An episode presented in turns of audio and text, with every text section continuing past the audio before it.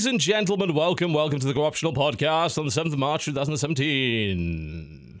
Yeah. Yes, indeed. It is the date. It is the date. That is the date, I think.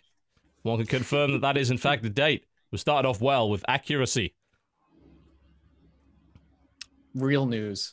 Real news. No fake news here. It's not fake. News you can trust right here from the Co-Optional Podcast. I should take this time to inform you of our new end user license agreement, which Yes, requires you to stay for the entire duration of the show. And if you fail to do so, then you will be charged with trademark infringement. And also, Cool. we will not issue you a refund for this podcast. Just thought I'd get In order that to watch there. it, isn't it like yeah? In order to watch the podcast, it's fifty dollars per episode as part of the EULA. I, I believe that is part of it. Yeah. Um. I don't. I haven't actually read uh Eula. It Okay. was copy pasted from an Exxon Mobil press release, Mm. so I'm not hundred percent sure, but I'm fairly sure that's in there somewhere. Like the top minds, smart people have told me this I'm positive that this is definitely what was said in there. without question. I haven't read it, but I'm positive. Indeed. Speaking all of haven't imagine- read it, our sponsor today is Audible. Audible.com slash cynical to get Oh my your God. free audiobook because well reading takes You too can much get- effort.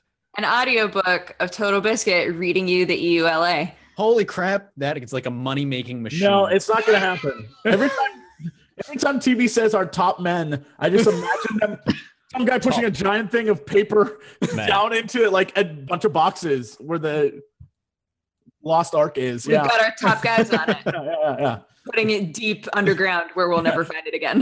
And that's probably But for it's the very best. important. Mm-hmm. Mm-hmm. genius. We'll be giving you a few recommendations for audiobooks from Audible a little bit later on in the show as part of our sponsor obligation. It's also a nice little excuse for us to talk about books for 10 minutes, which is a lot of fun. I enjoy that. I've been listening to quite a lot of audiobooks as of late.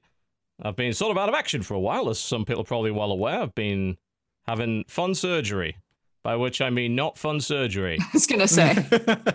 Not, doesn't not sound right. part of your part of your surgery's EULA was you must say it was You fun at must all say times. it's fun. Indeed, yes. and I'm definitely not getting a refund from that. I can tell you. But yes, I, I was a bit worried about coming on the show because laughing still hurts. But then I remembered it's a co-optional podcast, and there's not much chance of that. So No Yeah. Thank fun. God we're not funny. Yeah, no, no. under any circumstances. So I'm not not too worried about that. That sh- that should be absolutely fine. I was unfortunately put in a situation where I wasn't able to game a lot, and so I ended up watching a lot of movies, most of which didn't end up being particularly great. Although there's one that stuck out as worse than everything else, and that is Kickboxer Vengeance. Never Do not. That sounds like that would be. it doesn't sound like that's good at all. Look, I got a soft spot for Jean Claude Van Damme. All right, Oh. Oh God! I think well, we all do. Problem one. somewhere deep within our soul, we all have a soft spot for Jean Claude Van Damme. And I was interested man's in got watching an ass. I'm just saying. terrible movie. Man's got an ass. He can do the splits. It's crazy. You You don't, know, you don't fight that love. It's called Kickboxer Vengeance. You said Vengeance. that sounds like it's a sequel. Like he's It- on a vengeance from whatever happened. Well, he's ep- not the main one. character. That's the thing. He's which it's it's one of those good old well, our main character from this s- storied series is too old now, so let's have him be the mentor of a new Uh, yes, of course. so it's it's Creed, but a I was gonna say it's Creed. it's a Very- shitty version of Creed. Yeah, yeah. yeah. You know, I, I like I enjoy bad movies. Let's just put it that way. I I, I do. They they're nice mush for the brain. But this one just bothered me too much. It half the reason I watched it is because the villain, quote unquote, is uh, but Dave Batista, who was also in Guardians of the Galaxy and was you know former WWE champion. So like, hey, I'll watch it because you know he's fun to watch. The entire movie makes no damn sense. It, and you'd think it would be fairly easy to put the plot together for something like this. It's not a hard concept. For a movie called Kickboxer Vengeance. Yeah, you you would think. Yeah. You you would think. And here are spoilers for Kickboxer Vengeance. I'm doing you a favor, trust me. that it, we it opens up with this guy saying, "Hey, I'm now karate champion of the world, and I've got a lot of money, and I own my own gym." And everything's cool. And then some person he knows comes along and says, Well, there's this really dangerous, deadly fighting tournament going on in Thailand. You should definitely go to it. And oh, it's also, you know, the champion is a Muay Thai guy, and you're totally not, and you're karate, but hey, you can totally take him anyway. Also, you might die, but there's a lot of money in it, so go anyway. And he's like, Yeah, sure, sounds reasonable. Um, I'll go train Muay Thai for three weeks with some random dude Only in three weeks. in Thailand, and I expect to be able to take this guy on. Of course, he gets killed in the death match, as you might imagine, and his brother, who one assumes is even less experienced and competent in martial arts, decides to go and get revenge. It's like, right, okay, well, that seems like a terrible idea. Your brother was Vengeance. with a vengeance. Your brother it. was a way better fighter in the first place. He got wrecked. He got totally wrecked. Like, I'm going to get revenge. I was like, all right. So he gets into the champion's secret school, as it were, Ooh. mostly by just bribing his Did he way get the in. golden ticket? I don't know. He, he, the, the, the door guard was drunk, so it kind of been that much of a secret school. He he gets in, and I'm thinking, oh, you know, this is kind of this is kind of neat. Maybe he's just he's going to learn his ways and then be able to beat him at his own game, right? No, the first night he brings out a gun. God knows how he got that into fucking Thailand. It was uh, either Thailand or Hong Kong, neither of which. Uh, uh, it's getting a firearm in either of those countries is now impossible. Incidentally, Uh, if you remember playing, if you remember playing Sleeping Dogs, it's like, yeah, uh, you can't. There's no, there's almost no guns in that game because of where it's where it's set. And then he gets his ass kicked anyway because he he doesn't. He ends up hesitating, not shooting the guy. And the guy, the villain, makes a fairly valid point, saying, "Your your brother was a warrior, and I respected him. You're just a coward." I was like, "Yeah, actually, he is." Yeah.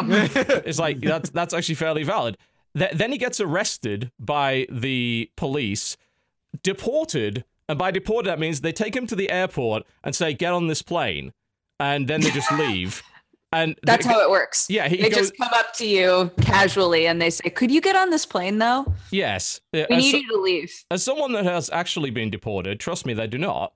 And he he goes down the gangway, turns around, and walks back out the airport. I was like, "Wow, what a cunning cop- scheme!" Did the cops like drive to the airport and just like, all right, you can go? They It pretty like, much- dropped pretty him much- off like a cabbie. yeah, they like give him a sack lunch. Pretty much. Have a good ride. uh, he he ends up with um uh, with the trainer of his brother. Gets mad initially at the trainer. It's like my brother died because of you. It's like yeah, the, the- he only asked for three weeks of training and then took on the best Muay Thai dude in the world in the death match. Of course, he fucking lost. It's like the, literally nobody to blame. Goes through a giant training montage. In the meantime, incidentally, the police have figured out that he hasn't left the country. But they're okay What? with it. They're entirely How okay did they with it figure that out? they, they they they spotted him at one point and like, oh well, as long as you Oh. stay at the trainers, I guess we're okay with it. But Like hold what? on, it wasn't even What? that they like checked the records of the airport. They saw him walking. And they're like, "Holy crap, he hasn't left our country." What, What? the fuck? We dropped him off at the airport yesterday at noon. It's probably probably got a lot to do with the fact that the main character ends up banging the lead detective. I assume that's Oh, that's Ah. got that'll give it away. All, That- look, all you need to know is this movie's only. I posted it in chat because I want everyone to know. The only thing that the first movie is known for these days, the first Kickboxer, is the infamous Jean Claude Van Damme dancing scene, in which Yeah. God. he does the most ridiculous. I'll post it again in case you guys. Literally, it's just like the craziest, like shoe bop dance followed by like an action martial arts scene and it is that's the only way I can describe it. Like he, he dances like a background singer to a Motown band. It's how Hey. he dances, and it oh is man, beautiful. That is 100 percent the only reason to know the first movie. So the bar set very, very high for this one. I'm, I, I will like watch it. I will Van watch Damme is probably the only thing that makes this movie even remotely enjoyable. Uh, it goes on like this, and by the end, he gets into the deathmatch fight with the champion, despite the fact that there's really no way in a million years you could ever beat him. Of course, he overcomes the odds after getting his the shit kicked out of him for two rounds, including a round where the guy's fist is covered in broken glass. I saw that in the trailer. I was Bleeding like, everywhere. plus one damage. The Batista is basically kicking the shit out of him. Bear in mind, this is an illegal deathmatch fight. The police show up during round one, don't arrest anybody, and just stand there watching. And by the end of it, the comeback happens, and the main character murders in cold blood the champion in revenge. The police do nothing about this whatsoever, and then the police chief and this guy ride off into the sunset on a boat while Van Damme waves at them. That's Great. Thailand Wait, is a wild. wait, Thailand is a just wild stay? place. He just stays. Yeah. He's not waving. He's like, come on. It's committed first degree murder in an illegal death match, but no, it's fine. It, totes fine. Not a problem. It's all good. It it's bizarre because like I felt so much sympathy for the villain because the villain wasn't even a villain. The villain literally did nothing bad the entire movie. Like, okay, he, just killed a dude, but he did it that was in a death match do. that they both knew was a death match. And he even acted honorably in his like school and everything and was respectful and didn't do anything underhanded. It's like the villain is the white guy. The, the stupid fucking I trained to be world class uh, fucking Muay in three weeks white guy under Jean Claude Van Damme is the bad guy. And Batista's evil character was actually totally honorable the entire time. I'm gonna need Oh everyone on God. the internet, everyone to tweet right now in quotes. The villain was the white guy. Total misinformation.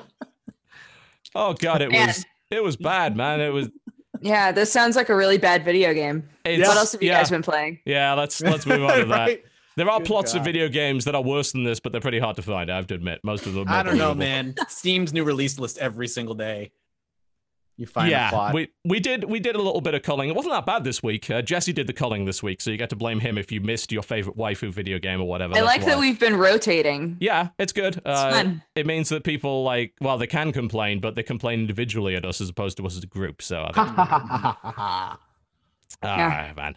All right, let's talk about the games we've been playing this week. I don't really need to introduce Matt. This has been on the show quite a few times. He streams with us an awful lot. He also streams with the Scumbag Egg, known as Northernlion, I don't part really of the Roundtable stream with the Podcast. scumbag egg anymore. You know, Oh, I ditched okay. him. Dis- I broke up with him. He's disavowing any replaced knowledge of his actions. I it. Wow. All right. Yeah, wow. he's too busy. He got, he got Too good famous? at For Honor, and that was our that was the splitting point. Oh no. yeah, I know how that feels. Like Sam won't even talk to me anymore because I'm below his level. Yeah, Terrible, Ryan just really. gets too good. We tried we tried to play uh twos at one point, and I just dragged him down. Yeah, and he just he hated I you just for it, get no doubt. smashed every time, and then he just get two on one. Well, you know, dear. like For Honor is definitely the defining game of right now. You know, Oh, pretty much everybody that I know is playing it nonstop. Like, No there's doubt. really No. nothing else playing. No. I mean, No. what else could possibly be relevant at the moment? Yeah. No. Yeah. No, man, I just wish that some more like good games would come out. No. Yeah, well, It's like we, Ghost Recon out, came out. Can- No, can Ghost they Recon. stop? It's came okay, out. dude. We got Can Ghost they- Recon Yeah. now. We're fine. Ubisoft is on a roll. For Honor, Ghost Uh. Recon. There's nothing else we need to play. What else could we need? We only need one Exactly. games developer and publisher anymore, and that's Ubisoft. They'll give us all we need for the rest of our lives. We get swords, we get guns, we get towers. Yeah, man. All Yeah. of those I things. mean, I would be happy if Ubisoft was the only game developer that existed. of course, I would. When too. are we getting Raving Rabbids like seven? Uh, that's out quite soon, isn't it? I thought actually, I think it's on iOS. I think they just You released know, another Raving just Rabbids on iOS. dance. Uh, true enough. See, you even get fitness. You get your fitness routine out of Ubisoft. Right? Ubisoft God. provides everything. Everything. Everything. Just Dance 8. You have to climb a tower in order to unlock more songs. Genius. And you gotta do like the climbing motion. reached. Yeah, totally. fitness level reached. It's gonna be so good. They'll eventually have an alternate reality game which involves climbing real stairs to unlock Oh my special bonuses for your Holy life. shit. for your life. yeah, you've got to, you've got to do it sound like a horse as well. For, I don't know. What, I don't understand what's happening all of a sudden. Uh, I, am not I'm not really sure either. Uh, let, shall we uh, instead of going on to the inevitable Zelda discussion, shall we start with Horizon Zero Dawn, which is something Yo, that sure. Yeah, sure. uh, I know Jess has been playing a lot of Dodger. I'm not sure if you had the opportunity to. I know that uh, I haven't, but I can give you Sam uh. Sam's arbitrary number score. Sam can't aim for shit. First by all, the way, hold on. I watched Sam him try and use score? that bow. Oh my god, it was it was quite the experience. It was like interpretive He, dance uh, more so than combat. I mean, to be fair, not saying that this would affect his aiming at all, but he beat the game on very hard okay, Mhm. fair. and uh on stream said, Man, I think that game was a nine out of 10. And then when the stream was done, he looked at me and he goes, It was a 10 out of 10. Did, didn't want to uh, don't want to break his Way to ruin there. it for him. I'm sorry. I'm sorry. He tried to play it cool, but he fucking loves that game. Indeed. Uh, Dodger, can you take about So- ten percent off your levels, please? Just uh, just peeking a little bit there. Uh, everyone's at home today. We're just having a nice chill day. Uh, Dodger just moved uh, house. You can check by the boxes in the background there. And Jesse, I don't know what his excuse for not being in the office is, but hey, it's his right. So Uh, I'm getting my collector's edition of NieR. ah, so he's yeah, staying home to make sure it doesn't get stolen, like everything else that ends up at your apartment. I get it. All right. Yeah, yeah. That's fair. That's that's totally fair. All right, um, Jesse, tell me about Horizon Zero Dawn. You're doing a big stream of this. You've been doing videos on it, and uh, apparently, Aloy is your new waifu. My new waifu, love her to death. Uh, yeah. So Aloy, uh, here's here's what I'll say about this game. Um, I love the setting. I love the character. I love the weird techno future. I love uh, how beautiful it looks. I love the weird, strange things that are in this game. But under the surface, if I had to be like critical of it, it is essentially third person Far Cry. I got that Yeah. feeling from watching it. Really, Yeah. At even down core, to the UI person decisions and the little notifications of stuff to pick up and farm and craft and everything. It's like this seems oddly familiar. Th- that's yeah.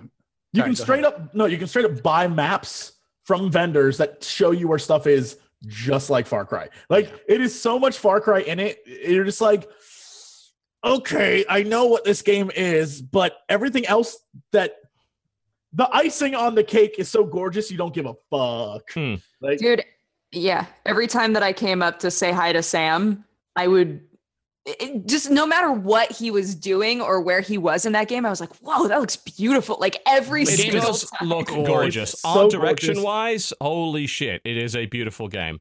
And Yeah. he's not. He was playing it on just a normal PS4, just like for anybody who's curious. Yeah. Like, That's what I looks played. That's what I gorgeous. it on too. I have to have a pro. apparently Mhm. quite surprising you know if you view uh, i mean uh, obviously i'll keep making the argument 30 fps is trash but y the thing is even on a regular ps4 they kept it stable like Mhm. it didn't drop at all on either of the systems and the frame pacing is apparently super accurate so the game feels smoother than a lot of these other games that have irregular frame pacing stuff like say final fantasy 15 Yeah. Yeah. that's the I- impression that i got of it I, I, I, having played, I played like five or six hours of it, and it. I, I agree with everything Jesse said. The problem is I couldn't get past the underlying of like I've played this game thirty times. Mhm. The world is really interesting and really cool, and the story is awesome, and Aloy is awesome. Like, and the game is Yeah. gorgeous, and it plays well. But that that uh, like constant feel of like I've played this style of game a thousand times just completely sapped most of my enjoyment. But I can still look at it and be like, I get this game is great. It's just not groundbreaking. it's it's one of those things where um you have those moments where yeah like a guy's like i lost my ring. Also while you're out there if you could collect me four boar pelts and it's like okay i see how games i get how games work. But at the same but at the same time there's a moment where this lady's like i accidentally bumped into a weird door out in the wild and i don't know what it is. And then like i ran off because it scared me and aloy's like i'll go look at it because i'm a fucking badass and when you get inside the, the door, it's a giant underground, all mechanical, fucking like super robot structure. And it's like, what the fuck is even happening right now? And it's that it's that injection of cool shit every so often that keeps it really fun and exciting and keeps you going. Um, Mhm. but yeah, if I had to be like hypercritical, it is straight up just a, a, a much better version of Far Cry Primal. Like it's just a much Yeah. more exciting, interesting version.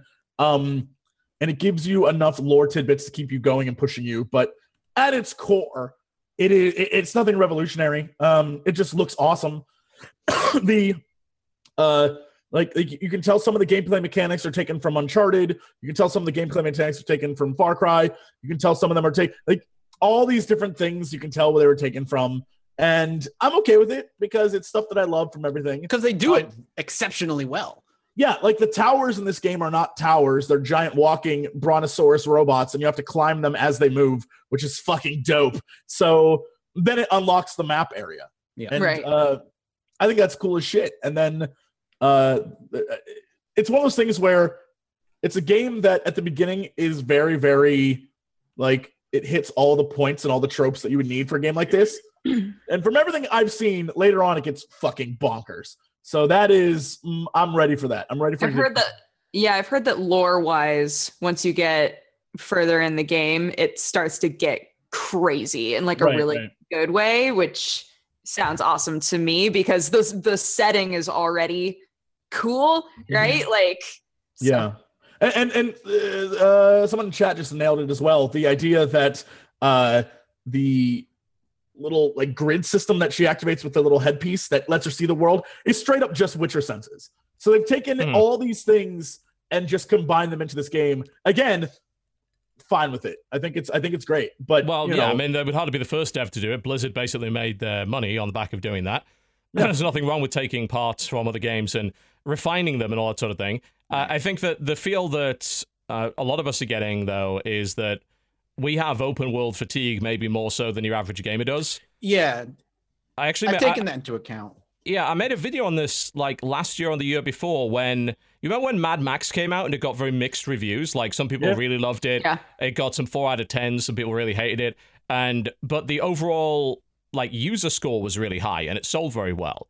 And mm-hmm. I was interested to see if there was a disconnection between what critics and YouTubers and streamers want and what the average gamer wants. And there mm-hmm. is because those games to your average gamer who can't buy or doesn't get all their games for free obviously and can't buy like 20 30 games a month yeah. are they're great value for them. Like, and they perceive them as great value because like oh there's a ton of content in this really big open world to explore and these little side activities that annoy the shit out of us that we view as busy work they view as content and they view it as like hey i got great value from for my money from this game as a Hey, result I view it as content. People get pissed at me when I'm like, "Oh no, but this guy over here, he just wants me to go like kill this one creature, but it's way on the side map, so we got to go do it though." People are like, "Fucking move on." Well i mean Like, as- no, I for, for, can't. for a video that is that's terrible but you know, for, for gameplay That's when you just cut out the travel points and editing. No, That no, involves I- editing. Not happening. Well, Not happening. Get fucked. Get fucked, internet. I'm never gonna change. do you think jesse has ever even installed adobe Premiere? I premiere ain't changing now. I Uh, doubt it. But yeah, I, it's, it's I think weird that's 'cause- that's why. Yeah, because you like as as you said, we get to play like three or four open big open worlds a game every single year at least, and it takes something really special to change it. You mean this remember- month? This year? month, well, Yeah, this yeah. month, yeah. Well, this month is crazy. But We're like, I remember playing uh, Shadow of Mordor, and that game did everything by the book. It was the same thing, but the With the Nemesis system, the Nemesis system, yeah. the Nemesis system was like enough to be like, Yes. I'm in because this that's what pushed it over the edge for me, definitely. Because if that hadn't been in there, it's like, well, this is um, Arkham of Mordor. Is Yeah, what this is exactly. like. The, even down to the fighting system and everything else. I, I was glad that I got into the Nemesis system quickly and that the Nemesis system gave me the results that it did. Because for some people, they never got the really cool experiences that the Nemesis system provided. Right. Yeah. So they so they ended up seeing the game in a much different light and viewing it as a much more poor experience, which is a risk when some of your content is kind of emergent and is sort of reliant on what the player does and these unique circumstances. To me, that's amazing and really a great example of what games can do that any other media can't do, allowing you to tell your own story. But it's still a risk because for some people, they're not going to get that story and they're going to view the game as much weaker as a result of that. Actually, I want to hold on to that Well- idea and bring it to Zelda when we go there. Ah, Sure, I was about to yeah. say it's the very Zelda thing. I think. yeah, I want to talk about that.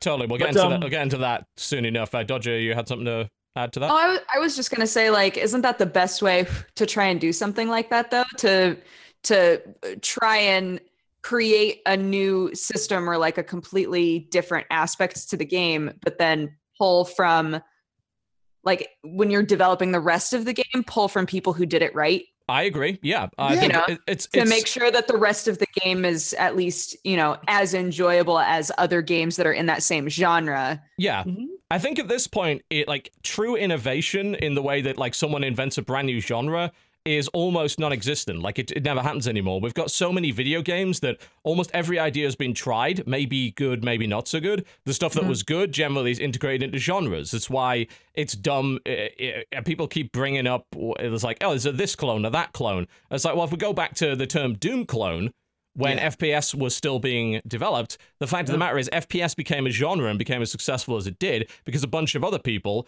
took what was good out of Doom and then tried different things with the formula. Some of them worked, some of them didn't. And now we have first person shooter as a genre. And that's how genres are created. So, yeah, th- I think that is the way to, to me that's the way to go.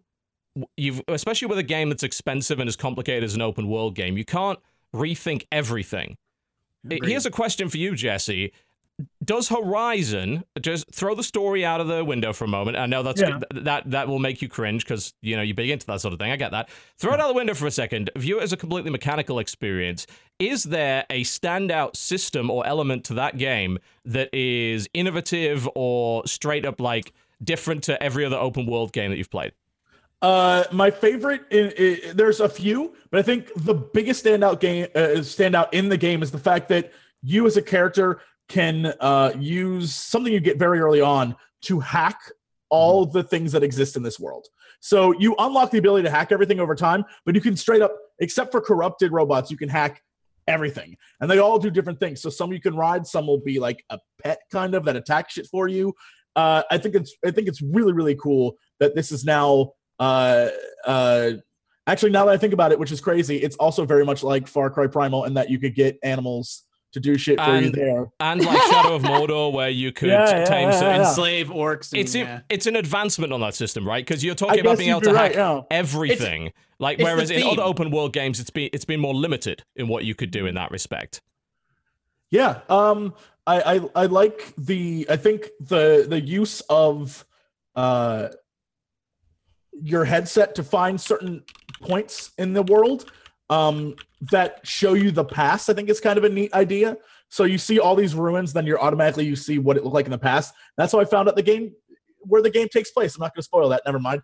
But like um I, there's a lot of cool things but at the end of the day i, I think this might be the uh, it's a weird thing to say the most blizzard of uh oh, like open world. open world games yeah and that it, everything is taken from somewhere else and fits together so perfectly It's a different That- recipe with the same ingredients refined. yeah and, and i think what's neat is that you can see all the other devs where they see their game thing put in this game are really receptive to it I, I- Sure, if, yeah. if you follow the CD Projekt and the Guerrilla guys they're back and forth is really cute It's so cute. Yeah. they keep sending each other pictures of uh Geralt and Aloy like hunting together and doing it's like oh That's I love awesome. it. It's I love. CD Yeah. Projekt Red. They're so good. They're so awesome. yeah and I I think this is this yeah I the more I think about it everything that I love is things that I love from another game Uh-huh. as well Which is fine because that sells Mm-hmm. copies. I mean, hell, it's what Overwatch sold a lot on the back of as well. There's all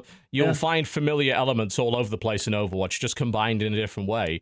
And Mhm. that's what a lot of games are. You know, it's just it's the same as cooking. You know, just because one game uses a particular ingredient doesn't mean that everything else can't. And you can combine them in different ways, in different amounts, in different orders, cook them in different ways to make different things.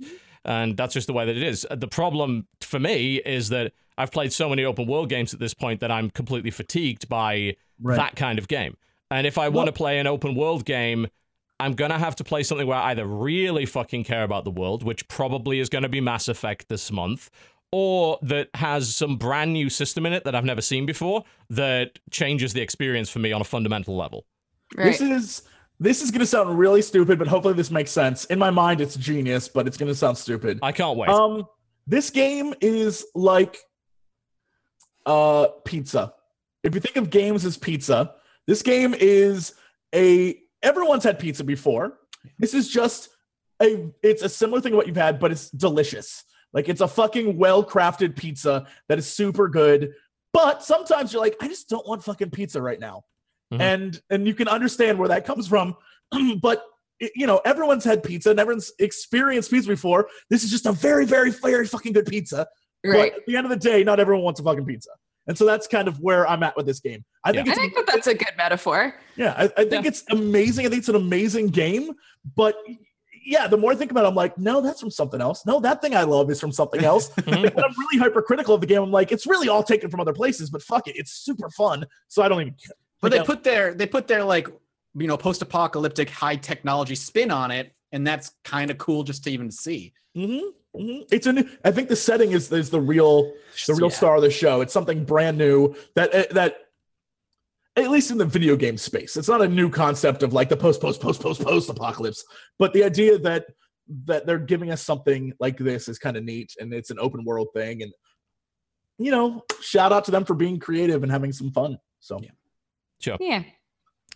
All right. Well, if we're going to be talking about open world, we might as well get onto Zelda. Sh- uh, It's that's definitely Yeah. kind of relevant at the moment. So I've been told a few Yeah, a people have been bit. playing this. Although Uh, it was outsold in the UK by Horizon, which some people were shocked by, and then I'm not. Of course, Neither am I. because there's a massive install base of PS4 users and the Switch just came out. Of course, it was out. So, so yeah, Yeah. that's, Yeah. that's not not a Uh, big surprise. I think I think everything we just said about Horizon also I think applies to Zelda. Yeah, I'm gonna be like completely contrarian to my own self and be like, while Horizon didn't hook me, Zelda has hooked me. And uh I spent hours thinking about like why is Zelda any different?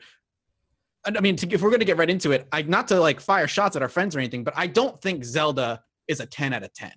Like I really think like Zelda goggles are on these reviewers and they're just Oh, like they're, I- they're wanking the Zelda wang and they're just like Zelda 10 out of 10 and they're like you know Zelda gets a lot of undeserved perfect scores but this time we mean it and I'm like really no I, I'll say, I mean, I'll say this. I think that any org that gives a 10 out of 10 to Zelda, considering its performance issues alone, is out of their minds. Yeah. Like that is not a irrelevant thing. It reminds me of uh, when I think it was some uh, one of the Rooster Teeth shows. I don't want to like blast the entirety of Rooster Teeth. It was just a couple of people at Rooster Teeth took the piss out of Jeff Gerstmann because he rated Fallout 4 low because it ran like shit on launch. And people were like, "Oh, how dare you!" As they wear their collector's edition Pip-Boys, and it's like, "What are you Right, talking yeah. about?"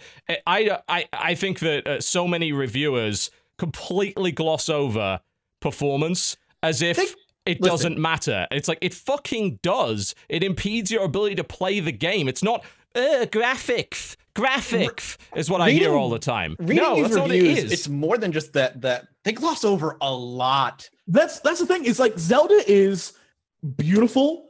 It it plays all like the the concepts in this game are fucking dope. The puzzles, like it's Yeah. everything you want in a Zelda. I get that you're excited. There's a new Zelda, but under the surface, there's a there's problems this game, and there's a lot of problems it- yeah, yeah. Absolutely. That's what, yeah. th- uh, again, I'm reading the reviews. I, other than the, so I'm playing on the Switch, and I played it. I've played it a decent amount on my TV and as portable. Uh, performance wise, when it's portable, I've had no frame drops whatsoever. Mm. It's smooth as hell. And that's when I'm that's playing. the that's- only way that I've played it. So That's Yeah. actually, and that, the thing is, that's actually true as well. They did a frame rate test. The it does run better in portable mode than it does in docked mode, and you might think that's insane. How could that be possibly the case? Well, it's because it's 900p versus 720p. Yeah. 720p is a fuckload less pixels. It, it's less to render. So yeah, it, it does run better because it's rendering lower, which is why it's dumb as fuck, by the way, that they don't just give you the option to play in 720p in docked mode, because then you'd have a smoother experience. yeah, I would true. love to have that option. Yeah. Because when I do play it on my TV, it happens often enough. Probably once every 10, 5 or 10 minutes, I get like a big chug. Yes, Uh, and depends it- on the area and things like Yeah, that. Yeah, it really does depend on the area.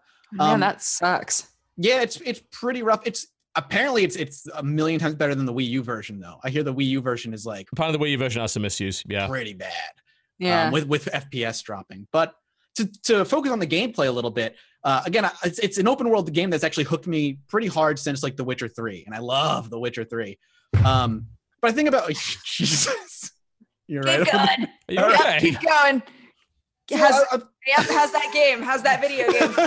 Is that the Nintendo rep that sits under your desk, making sure you know, don't right? say anything bad? Shut your mouth. Is You say kicks you you in love it. shin. You say you love it. You're a 10 out of 10. Uh, so gameplay wise, there's a lot of things that I don't like about the game. One, I hate the weapon degradation system. I think it's Oh my God.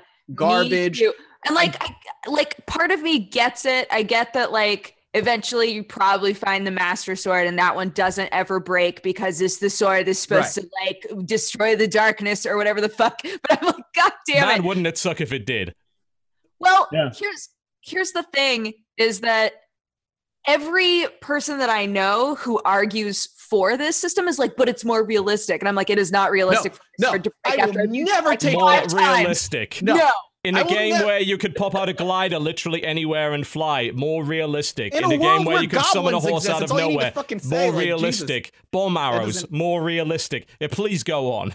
In, in other, that's like again in, in the reviews I was reading, they they like praising the system, and I'm like, Why? What? It's Give me, awful. give me a reason as to how that enhances the game. And don't you dare say more realistic is bullshit. It's a bullshit, cliche, vague, vapid term that some reviewers use to try and vaguely justify a point when they don't actually have a real explanation as to why the system is good.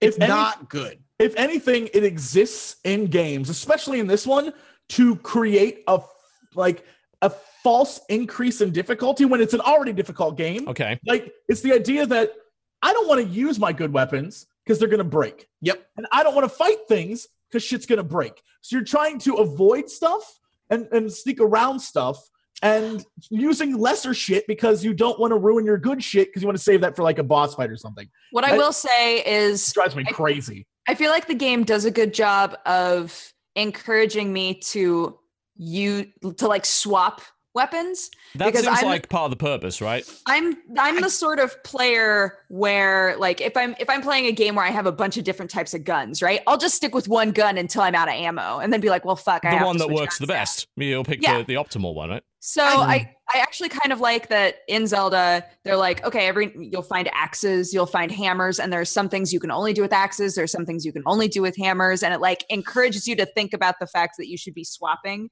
between things. It's kind of but forced I- diversity, really. I think there's, there's better way because that's a that's a stick approach where a carrot I think would work better. Yeah, well, you that- can encourage that's- people to use different weapons to get oddly leads rewards into for it. some- Yeah. one of my other issues with Zelda is that the sense of progression feels lacking.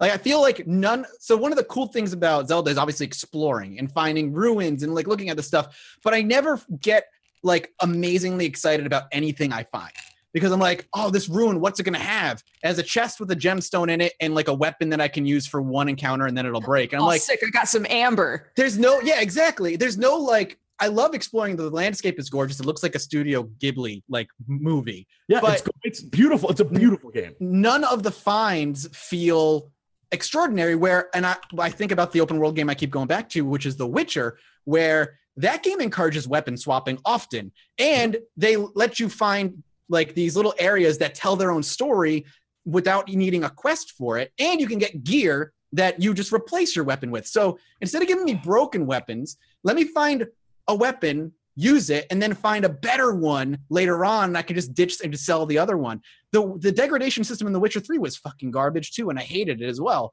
But at least your weapons were still usable even when they were broken. Um, I, I, this is the one thing I think you're, you're really right on in that most of the exploration, uh, the reward comes from getting there. nostalgia. Yes. It- it's the idea like, oh, I found the Temple of Time. Well, that sure That's sounds like. Nintendo.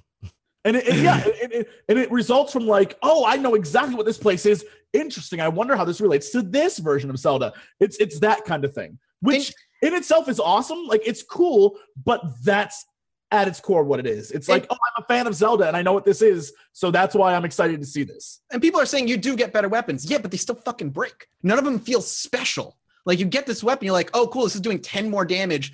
I'm in a harder zone, but I'm not going to be keeping this for more than 10 minutes until it breaks. Or it's so good, I'm going to stash it for so long, I'm never going to fucking use it. That's what I was saying. Yeah, you Right. find a weapon that's really good, and you're like, well, I can't use this now because if I do, it's gonna break. So I got to save it for like a boss. But it's like, what's the point of having that cool weapon then? Like, Yeah, It's in exactly. your fucking bag. You don't get to use it and see I, it. I feel like Dodge is trying to get in here to defend, Sorry, and I, I want to hear the other point of view. Oh, I got distracted by the fact that Krender just got. I, I, I timed him out in chat. He deser- he totally deserved it. He needs to learn there are consequences to his actions. um, like if if I were gonna say that there was something because honestly, I I really like this game. Me too. Um, I, I think that it's just just to establish since we're like shitting on it a No, bunch. no, yeah, like, like, like I think- everyone here likes this game. Please Yeah. don't get it twisted. Except, well, I mean, I don't because I haven't played it and it runs at 30. I'd never play a 30 FPS game because I'm not dirty like that. three but- out of four. We're like de- we're like more, more like, We- d- three more like four of us dirty FPS. Am I right?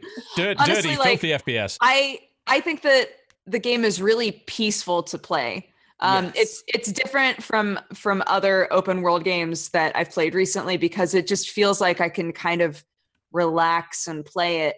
Um, the world feels very serene, and yeah, there is that nostalgic element of like, oh my gosh, like you know, oh, I'm in Kakariko Village, right? Like that kind of a thing where Yeah. you're just enjoying that element Right. the thing that honestly bothers me the most is that every one of those little trial temples has the exact same like skin set. I guess I don't know how to how to put. They all look the Yeah. same. Um, and it it bothered me when I when I saw that like all of the monks inside of them were identical. At first, I was like, man, all of the monks look identical, but maybe eventually, like when you go to other areas, they look different.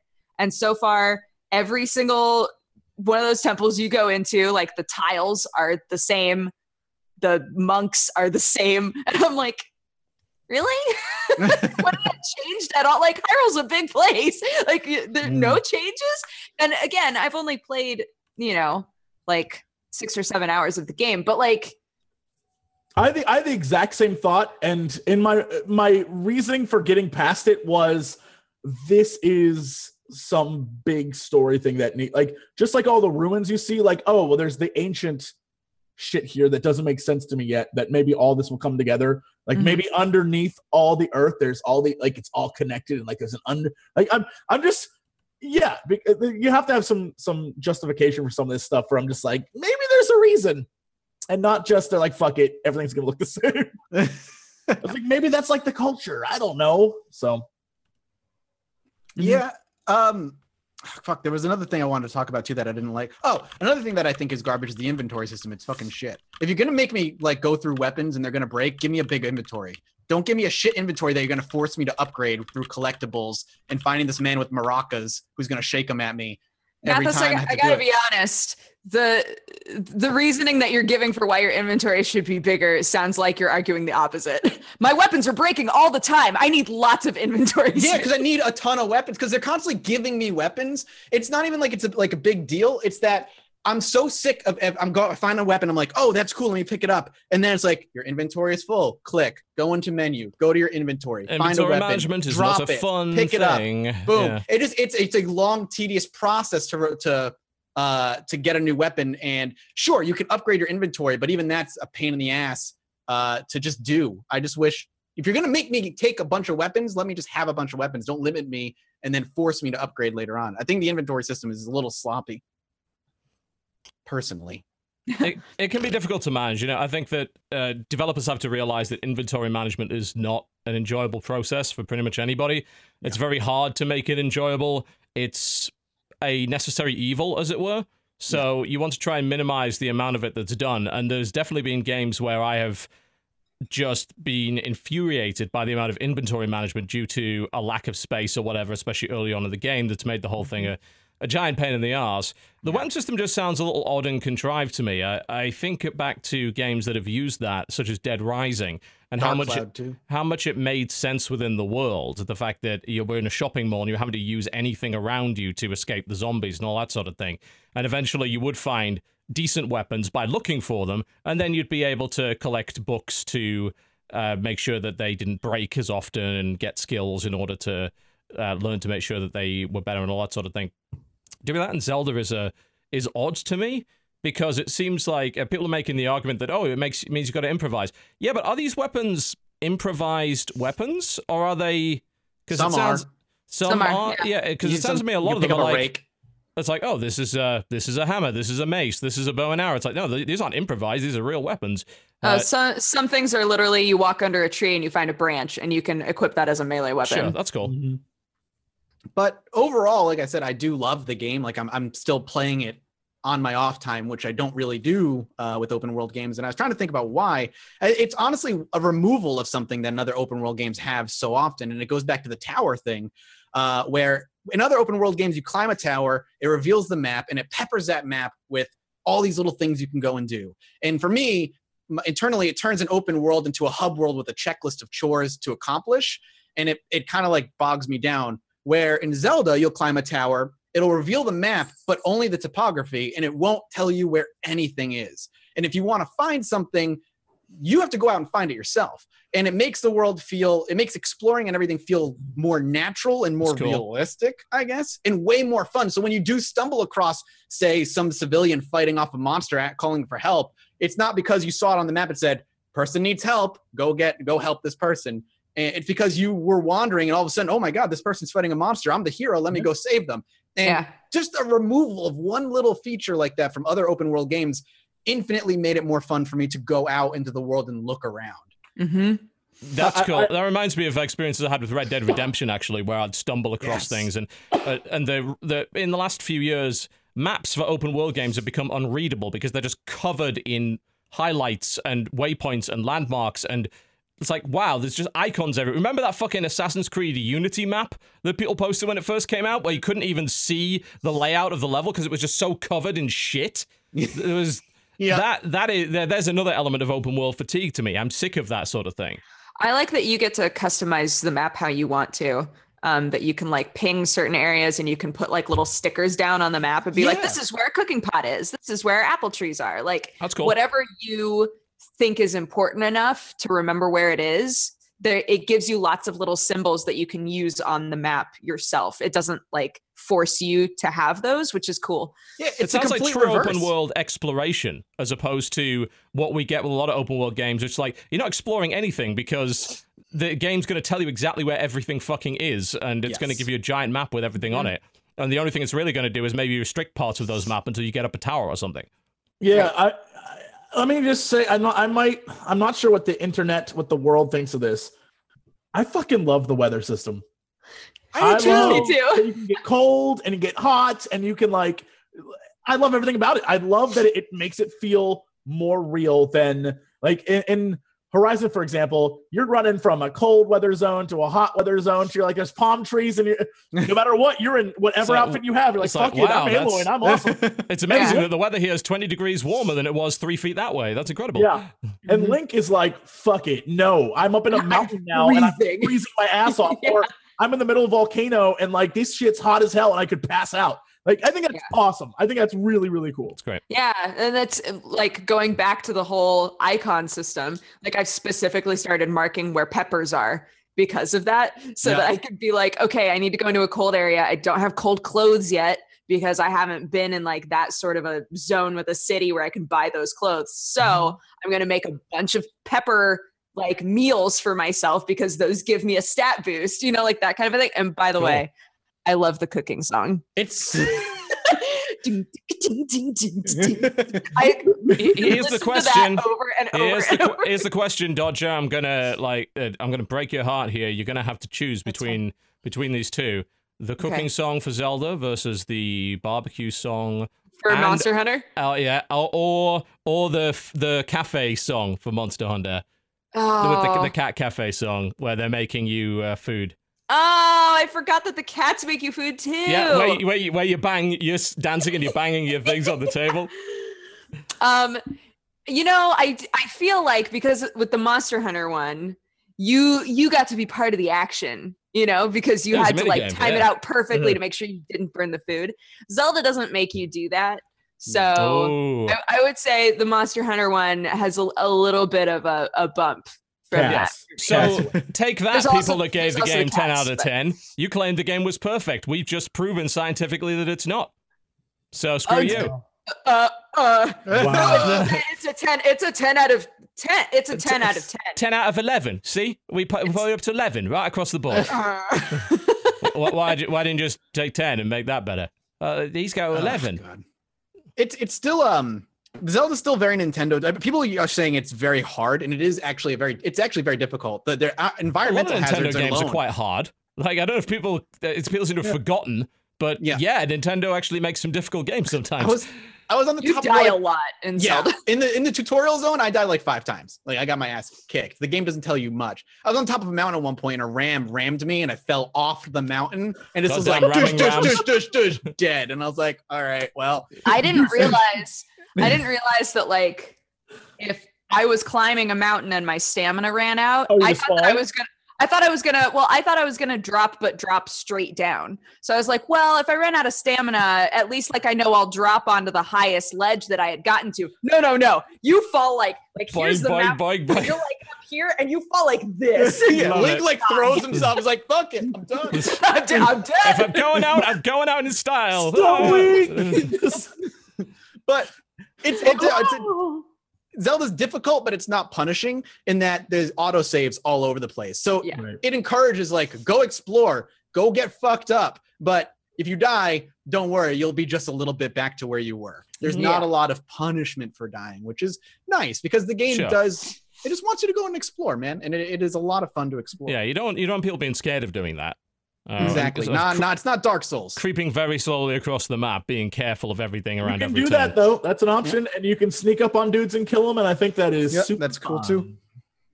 but it's not a 10 out of 10 is my point i think it's a very good game but i think people who review zelda need to wait like a month and a half before they're allowed to give a score yeah, no shit. let it sink in that okay it was a zelda game Got a little bit of perspective great. on it. Yeah. it's This like ba- it's like give me- banging and then immediately being like i love you it's like well you maybe should wait You, sh- you shouldn't, you Mathas. shouldn't do that. not right away. Fuck.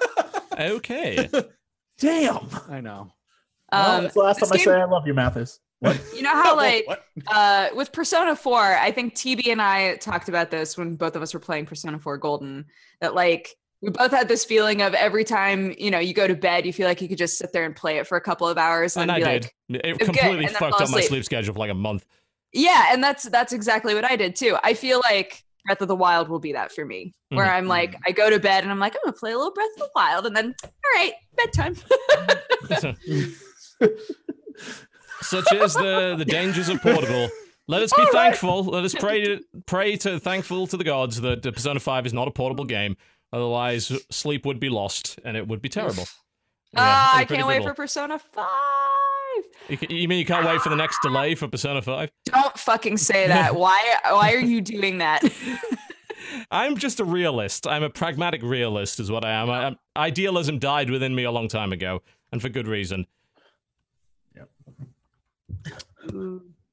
Yeah, uh, no matter what, Breath of the Wild's going to be a big contender for Game of the Year for a lot of people. So I am intrigued. it doesn't to matter how much we we talk about the things that are wrong with it. It's still such a huge game, and so many people are in love with it. There's no way that it'll this year will end with it not being in the top five at least. Yeah. i feel like it's getting I- a I lot wanna- of credit sorry go ahead I want to see how how much reflection is done on it. Like you know, uh, after a few, it's not going to be more than a few months. You know, after about nine months, do people still feel the same? I'll be Yeah. intrigued.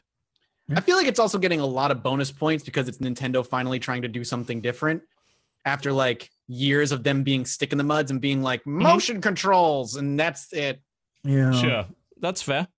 Uh, I don't know, think you should necessarily reward companies for doing what they should be doing. Exactly. With- that's what I'm saying. Like I don't I don't agree. Like they're like Nintendo finally revitalizes Zelda. I'm like they should have been doing that. It's like, is it, it have they? It's not about ago. have they revitalized Zelda? Have they revitalized you know the sort of open world action genre with this game? As if they have, then great. You know they probably deserve all the praise they're getting. If they, if not, and the whole idea of oh they revitalized Zelda, it's like I'm sorry, which Zelda have you been playing over the last ten years? Like Right. every single Zelda they release has massive changes to the formula. Like I- I, don't even play Zelda, and I know that. if if this game encourages other open world games to remove the the climb a tower and now your map is filled with icons and that's it. It's that all it does. be lovely. I'd I would be, I'd be okay super with that. happy. Yeah, I I would too. Let's. Uh, it, uh, people will make the argument, oh, well, you can turn that UI helper off. But the problem is, those games were built around having it on. Yeah. So the maps were never designed for you to explore organically. They were designed for you to go in certain directions based on arrows pointing the way you were supposed to go. Yep. And it makes things super hard to find otherwise. So if they do design a game without that from the ground up, it will end up being a much better exploration experience. I agree. Cool. Yeah, Go play sounds good. It- apparently go play Zelda, yeah. Uh, supposedly the Switch is available to just buy in stores in my town right now. Like nobody gives a fuck. So I could just go and buy one right now. But there's Yeah. a re- well, there's a reason I'm not. Uh, there's actually quite a few reasons I'm not. There's a lot of stuff we're going to be getting on the news section. Various problems with the hardware and issues that the machine has, and a lot of accusations that the machine was rushed to market. And decent amount of evidence to suggest that that is true. We'll talk about that in the news section later on the show, however. In the meantime, we would like to do a few minutes of literary promotion. In the fo- yes, quite. Mm, in the form of audible.com slash cynical is the place to go. Our sponsor today is Audible, an Amazon company. Audible.com slash cynical is the place to go for your free trial and free audiobook. Head on over there to get access to the world's largest library of incredible audiobooks read by professional narrators. We have a few recommendations for you, and the one up on the screen right now is Dodger's recommendation for the month. Yeah, it's uh, Norse mythology by Neil Gaiman, and it's awesome because he's the one reading it. And it's just like Norse mythology as he understands it, he fully admits when like there's something that isn't completely clear, you know, where it's like, we don't know, like, has Ragnarok happened? Is Ragnarok supposed to happen? It's not super clear, like that kind of stuff. Um, he just the way that he writes just is so bright and awesome and just brings things to life. And hearing him talk about these gods and be like yeah you know they they didn't necessarily like their gods. Their gods were kind of assholes but like they were scared of their gods because they were fascinating and interesting and powerful. And you know here's all of the reasons why and here are the stories and here are some of the gods that nobody ever really talks about and i don't know why. And like it's really really cool. It makes a lot of sense considering that he's based a lot of his fiction on Norse mythology and a couple of other mythologies yeah. as well. And what I, was actually going to recommend American Gods by the same author, and there's That's an awesome awful book. lot of that in there too. A huge amount. The idea of what what if these mythological beasts and creatures and beings were real and living in modern times in some respect? Yeah. What would they be doing? All that sort of thing. Neil Gaiman makes some incredible stuff in that respect. Uh, this because I'm not hugely familiar with his work. Like I've got a bit into American Gods and I'm having I wouldn't say hard hard going. It's just I'm having to re-listen to a few parts of it because there's a lot to take in. I wonder yeah. if listening to this first would actually be helpful. He has very uh, flowery prose. Mm-hmm. He he adds a lot of like descriptors in there, which I think is one of the reasons why it's really nice listening to him read it because you're you're like oh yeah okay like this is how you intended for this to sound yes. you know and it it, That's helpful. it winds up coming across really well. Very cool. Norse mythology check that out on audible. You can grab it as your free book if you so desire over at audible.com slash cynical. Or maybe you could take jesse's choice. The master of star wars has another suggestion for you Hey, it's that time where I tell you to buy another Star Wars book. Indeed. Uh, this time, it's the conclusion to the Aftermath trilogy. Uh, Norra Wexley and her team are back, and it is super uh, awesome this time. And uh, all I'll say is, everything about this book is everything I ever wanted in Star Wars. It's super good, mm-hmm. and there's a lot of stuff in here that I'm like, oh fuck. Also, it reveals the fate of Jar Jar Binks. So, wink, no spoilers. More like uh, the ultimate Sith Lord, am I right? Uh, total Sith Lord. No it doubt. is legit like here's what I'll say. The first Aftermath book I truly did not like. And the second one I was like, well, this is refreshing. And this one I'm in love with. So uh, I will simply say that uh, shout out to Chuck Wendig for nailing it and Marc Thompson for being the best uh audiobook reader ever to exist for Star Wars, I will so agree. Good. 100% agree. I've listened to six of his Star Wars narrated books so far and they're all great. Absolutely phenomenal. He does yeah. the voices like no one else. It's crazy. He nails everyone, and yeah. he, he doesn't try to do like I'm Princess He nails everyone. He nails everyone. It's, it's so good. Nail everyone. So Indeed. I will simply say that uh, this book is great, and if you ever wanted to know what happens immediately after uh, Return of the Jedi, this is the trilogy for you. It's all canon now. Indeed, it is. This is about the time of the show where I recommend my non-fictional fictional book in the form of a another wrestling book. That's this one being the best in the world at what I have no idea, which is Chris Jericho's third book. Yes, he actually has done three of them. This is the first one that he's got an audiobook for. He does not narrate it, but the guy that narrates it sounds suspiciously like him, so I guess it's okay. And it's it is a biography for all intents and purposes. It's a ton of very funny anecdotes, a lot of crazy stories, and charting a part of his life where he's quite a bit older. He's trying to branch out into other things such as, you know, Hollywood and television, and he's touring with his band Fozzy, and he tells man. stories about uh, being in Iraq at one point in the middle of a war zone because they went there for the tribute to the troops show that they do every year, where uh, they do shows at American army bases. They ended up at a remote outpost surrounded by a gang of rabid dogs. And they and he tells the story of having to very quickly evacuate and the smoke grenades going off because there were potentially rocket launchers being aimed at them as they were evacuating via helicopter. And he tells the story of uh, getting into a fight with a Arabian prince in Dubai and all this sort of thing. It's like That that sounds right. one That's person amazing. should Who not have WWE when you're living this his crazy of a life. And it's hard to know what he's exaggerating because, again, it's WWE. That's all fictional, but the crossover between reality and fiction with that company is uniquely weird. And it's very hard to say just which of these stories is true and which is not. And I choose to believe that they're all true because mm-hmm. that's more exciting that way. Very entertaining. Even for people who are not into wrestling, there's no real wrestling jargon going on. It's mostly about his life and the opportunities that he was involved in. I mean, there's a whole chapter on him both uh, in dance, uh, Dancing with the Stars, which he was on a couple of years ago, and talking about that and his dancing teacher and all that sort of thing. There's, it's just a very, he's just a very interesting guy with a lot of really cool stories. So I enjoyed listening to that very much indeed. You can pick them all up over at audible.com slash cynical. Grab your free audiobook, and our sponsor today is, of course, Audible, an Amazon company with an unrivaled library of audiobooks, as well as plays, short stories, podcasts, news, and all manner of other things. Head on over there and check it out. Thank you for sponsoring the show. We will be right back after the break, folks, with more Co-optional Podcast, more video game discussion. Do not go anywhere. Ladies and gentlemen, welcome back to the Co-optional Podcast. Hopefully you had a wonderful break. The sounds of the Guilty Gear soundtrack keeps coming back. I can't get tired of it. Soundtrack, yeah. Daisuke Shawaratari, uh, or something along those lines, is Yep. the Yep. composer. Ashawaratari. Ah, Shawaratari, yeah, who's It's so apparently, good. apparently become so uh, good. He's a spicy meatball. Uh, quite lately, no. That's Oh not how you pronounce that. Guys, um, our movers were Russian and Ukrainian, and I kept doing my fake Russian accent around them out of habit. Oof. oh God. They thought it was hilarious, thank God. I kept being like, no, why do I do that? Why do I default into that terrible accent? I want to know. Yeah, why did your brain just be like Russian accent? Do it. Uh, I mean, it's kind of my go-to when I'm acting silly. Okay. So when we were all like packing stuff up and putting it on the truck, I would be like, I can't even do it now because all I can think in my head is it's so good. Just stop. It's good. It's so good. that's all I can. That's all I can hear in my head now, so I can't replicate it. It's But- so good.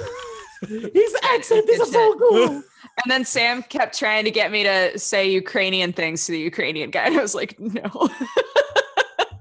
that would be weird. That'd be really terrible. Let's not do any of those things. Yeah. All right. Back to Uh, video can I games. talk about Hollow Knight? uh, you can if you knock another 10% off your mic.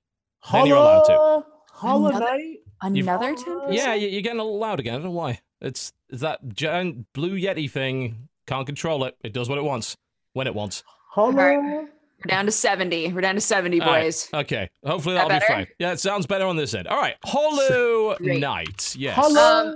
Um, so I I mentioned it last time, but I had only played like a smidgen of it. Mhm. Um, I'm quite a ways into it now. I'm not I'm not quite at 20 hours, I want to say. If you look at if you look at Steam, it'll say that I've played around 90 hours of that game. Untrue. I just keep yes. Yeah. I, I've, I've had a few issues with games like that as well. I've realized, oh, yeah, I left this alt tabbed overnight. Shit. Now I don't know how long I played it for.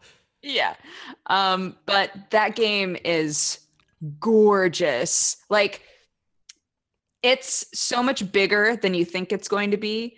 Um, it's it's very Metroidvania in all of the ways that I appreciate, where it's like I don't always know where I am and um, just sort of like mapping out the world and finding new places all the time and uncovering it has like some kind of like Dark Souls elements to it as well um, not in the ways that you're going to assume in in the fact that you find a lot of lore by looking at items that you have and by doing research about the creatures that you're killing and stuff Yeah. like that you uncover like a lot of information about the world and the people that were there and it's that game is like a beautiful game that I don't think enough people know about and I hope that more people give it a shot cuz it's just every area has a very specific look to it. There's so much love and attention to detail in every single aspect. The controls are really well responsive. Um, it's just a fantastic game. Like, I love it. It's it seems to me from what I've read about it, and I'm not I'm not a fan of Metroidvania style games, but this is a much more Metroidvania style game than a lot of other titles that have been named as such.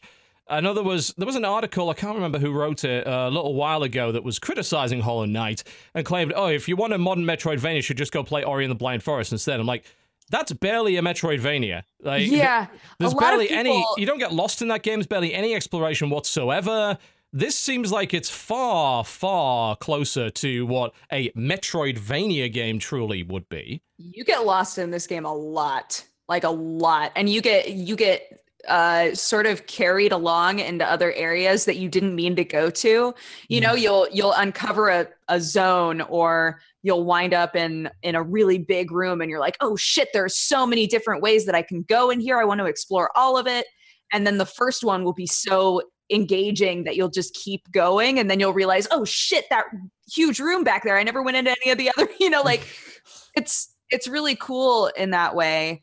Um i know that from talking to octo because there's there's a specific character where in each in each area you can find him and then you can buy the map off of him but he only has part of it because he's he's also like exploring but his like big thing is making maps so he'll be like oh i've i've been to some of this if you would like my map so far and then you can continue to um, build off of his map, but you can't build a map from scratch yourself. So, like, there's a huge zone that Octo said he never found the map guy. So he just had to do the entire zone without the map. Hmm. Um, and so if you just if you never find him because he could be in a really obvious place, he could be in like a little dinky room off to the side that you accidentally ignore, right? And if you happen to never find him, you just won't have a map. Um, and that's I I kind of love that. Octo hates it, but I've I I kind of love it, and maybe I love it because I've always managed to find the guy eventually. You know, so I've never I've never had to do an entire area being like I have no idea where the fuck I am because if you don't have the map, it it really limits you in terms of being able to look at it and say, "Oh, I need to go back and go into this place because I never went there." You know, if if you want to complete the map, you have to find the map guy eventually. Um, but I I don't know. I I I love that feeling of just like, ooh, this is a whole new place and I don't have a map and I have no idea where I am, but I'm gonna just I'm gonna just go for it and see where I wind up. You know, It helps to have a it map. winds up being really fun. I really wanted to play it. I tried to boot it up today. It doesn't recognize my controller for some reason, and I don't want to use keyboard and mouse. It just Weird. does not recognize use that I have a, keyboard. Yeah, don't use keyboard Yeah, and mouse. it just does not recognize that I have a 360 controller plugged in, and I That's was thoroughly trying it- bizarre. Yep, and I, I, I was I was reading I, I googled it and it's not an uncommon problem with the game for one Ah, reason or another. Interesting. Weird. I hadn't heard about that at all. That I've come across a couple of games that have done that. It's not a common problem that happens all that often, but yeah, I have definitely Yep. run across that once or twice. Made me sad. Mm, Interesting. fair enough. It looks gorgeous. The game is Oh, yeah. beautiful looking. So that's, I mean, it's one of those things where it's like, I need to play this and I will play this. I just haven't had time to play it. I think you'd love it, Jesse. Um, people are saying it takes around, if you want 100% the game, it takes like 40 hours. Yeah. Um, but you can beat the game uh, in 20 to 30. Mm. So, It's fair. I'm. It's not my kind of thing because I don't like getting lost in games, and this is obviously a game in which you can definitely get Fair lost. enough. That's not my not my thing, but I mean, it obviously looks gorgeous and well designed. Shame it comes out at a time where it's sort of flanked by so many major releases. Hopefully, Yeah. it's able to make it out of that regardless. mhm. I think that's going to be a problem for quite a few games over the next couple of weeks. There's so much stuff coming out at the moment. Uh, I can't believe how many huge, like big games all It's too came out at the same time. Yeah, It's too many. They're still coming. They're still coming. You know, obviously we got Ghost Recon today. Mass Effect is out very soon. NieR came out today on PS4 and is next week on PC. Well, it's like Christmas. I don't understand why March is like fucking chaos with March is games right now. bonkers. yeah, it's crazy. Man, I just I wanted to find time to play Ghost Recon so bad. yeah. No, to talk about that because I just haven't played it yet, and all I know is what Force has been So telling me in the chat is like boring. it's boring. It is. I've played it too. and It's fucking boring. All right, you've played it, so let's hear let's hear a little bit about it then. Uh, Ghost Recon Wildlands, which seems like the least Ghost Recon Ghost Recon to ever Ghost Recon. It's an arcade game, is what it is. So Ghost Recon Wildlands is sets you in an open world, of course, as Ubisoft. Mhm. Uh, and you're tasked with like these quests of going and finding guys and kidnapping them or killing them, depending. But what it boils down to, and there's classes. Each you can you can pick a class and like talents into specs and all this other stuff. But Talent, fucking- skills, experience. Yep, that's yeah, exactly. It's it's, sure it's as hell that. sounds like not Ghost Recon at all. but it's oh god so the point is like this map is giant too it's a the map is giant it's 21 different like zones i guess um but all you're doing is you're you're going into this town where there's ai you pop out of the car you mow down the ai you kill the boss you or boss you kill the guy you're looking for or you kidnap the guy you're looking for leave and then get a quest to go do the same thing in a different town in a little bit of a different distance and drive there or fly there if you have a helicopter or whatever. Uh, oh yeah. the AI is so stupid that you can stay super far away with a silent sniper rifle and just pick them off. Oh no. You're just like, all right, well, this is great. And I'm told the best way to play it is on like extra hard with the HUD off, and that makes it harder. But the Yes. the, AI, it doesn't feel like a Ghost Recon game. And I love Ghost Recon. I've been playing Ghost Recon since like the original Xbox when I first, you know, got into like shooters and stuff. Uh, and how ta- like those multiplayer matches were so tactical, intense. And this is like it's like terrorist road tripping, uh, terrorist killing road trip with your bros. That's my- exactly what it is. What I've seen of it so far just reminds me of Just Cause without a sense of humor. Yep, that's yeah. They, it's something we were talking about before this. It, it's a huge open world with none of the toys and way too serious of a tone and no hmm. variety. Oh, Like if I could, you should just go play. You should honestly just go play Just Cause because What's crazy about this is everything boring. about the game seems like this should be a fun, not too serious, like romp game with friends where you fucking just do crazy shit and like live the dream of being a wild hunter of people. But like, I don't know. Uh, It sucks to hear that it's boring. Like that's the that's the worst that a video game can have is just being boring. it is so bland. That is, it's it's it's a very pretty game. Like the landscapes are gor- like gorgeous and colorful, and they look good. The game ran fine uh, on PC for me. Like it controlled fine, but it just, God, there was no variety, and it was so it was very arcadey. And I was what I was hoping for was a game where I could like load up with two or three friends and like be stealth and like work out tactics. Like I'm gonna be the sniper, so I'm gonna be on this mountain like three miles out while you go in in a helicopter and drop off somebody else into the town and shit like that. And you're like, we're gonna tackle this in a very strategic way, but it's not. You can just drive in. All of you have machine guns. You're just like, I'm just a badass U.S. soldier. You're all dead now. Congratulations, town. You're now free of, of terrorism. Next town, and you just hit the road, and then you go down the next way, and you do the same thing. There's no terrorism town. left in this town. It wouldn't surprise me on, on the map. That's it There's a terrorism bar, and it goes down to zero percent. It's like terrorism free, It and it's just a big like that 'cause American it's like- flag, fireworks thing is- everywhere. Civilians are running around, but then after the dudes are dead, they come out and they're just like, "Well, I guess we're fine." Now." It just sounds like life. A boring version of Sniper Elite Four, by the sounds of it. Like it's I, a- we need to play that TV. we do, yeah. We want to do with- the hard difficulty sort of spotter Yes. sniper mode and Like, stuff like that. go into town and you can free these dudes that like they're just like captured rebel soldiers and they're like in a big green cage and it just looks silly. Like they're outdoors in a cage. They're like, free us. Like, I mean, I guess so. Free us, please. And you go in and you mark uh supplies and then like you put a little device in the supplies and you gain the supplies and you use the supplies to upgrade your talents. And it's just oh, it's so derivative and boring. That sounds like the division, like it, in many, many ways. Honestly, yeah, but at least the division now has that multiplayer mode that's that good. survival mode that's really good. Yeah, Yeah. that's true. Mm. I I can't say I'm looking forward to playing it. I I don't really. I wasn't Don't looking forward. it.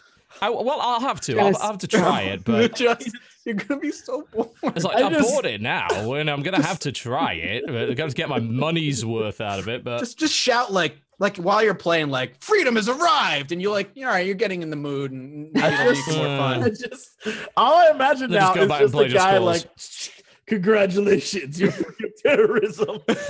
And then they drive away. yeah, let no me they do let me then you drop in a car and you drive off and then you do and you just go like three minutes down the road there's another town that needs freedom and you jump out and you just start freeing them have all. some freedom. that's exactly what it is. You start freeing everyone. F- the load the problem freedom is- bullets. Uh, disperse them soldiers- amongst the population. The characters you're playing aren't over the top. They take everything so seriously. Right, of But course. while you're running down the street mowing down terrorists, Oh my god. How much Tango Down is there in the game?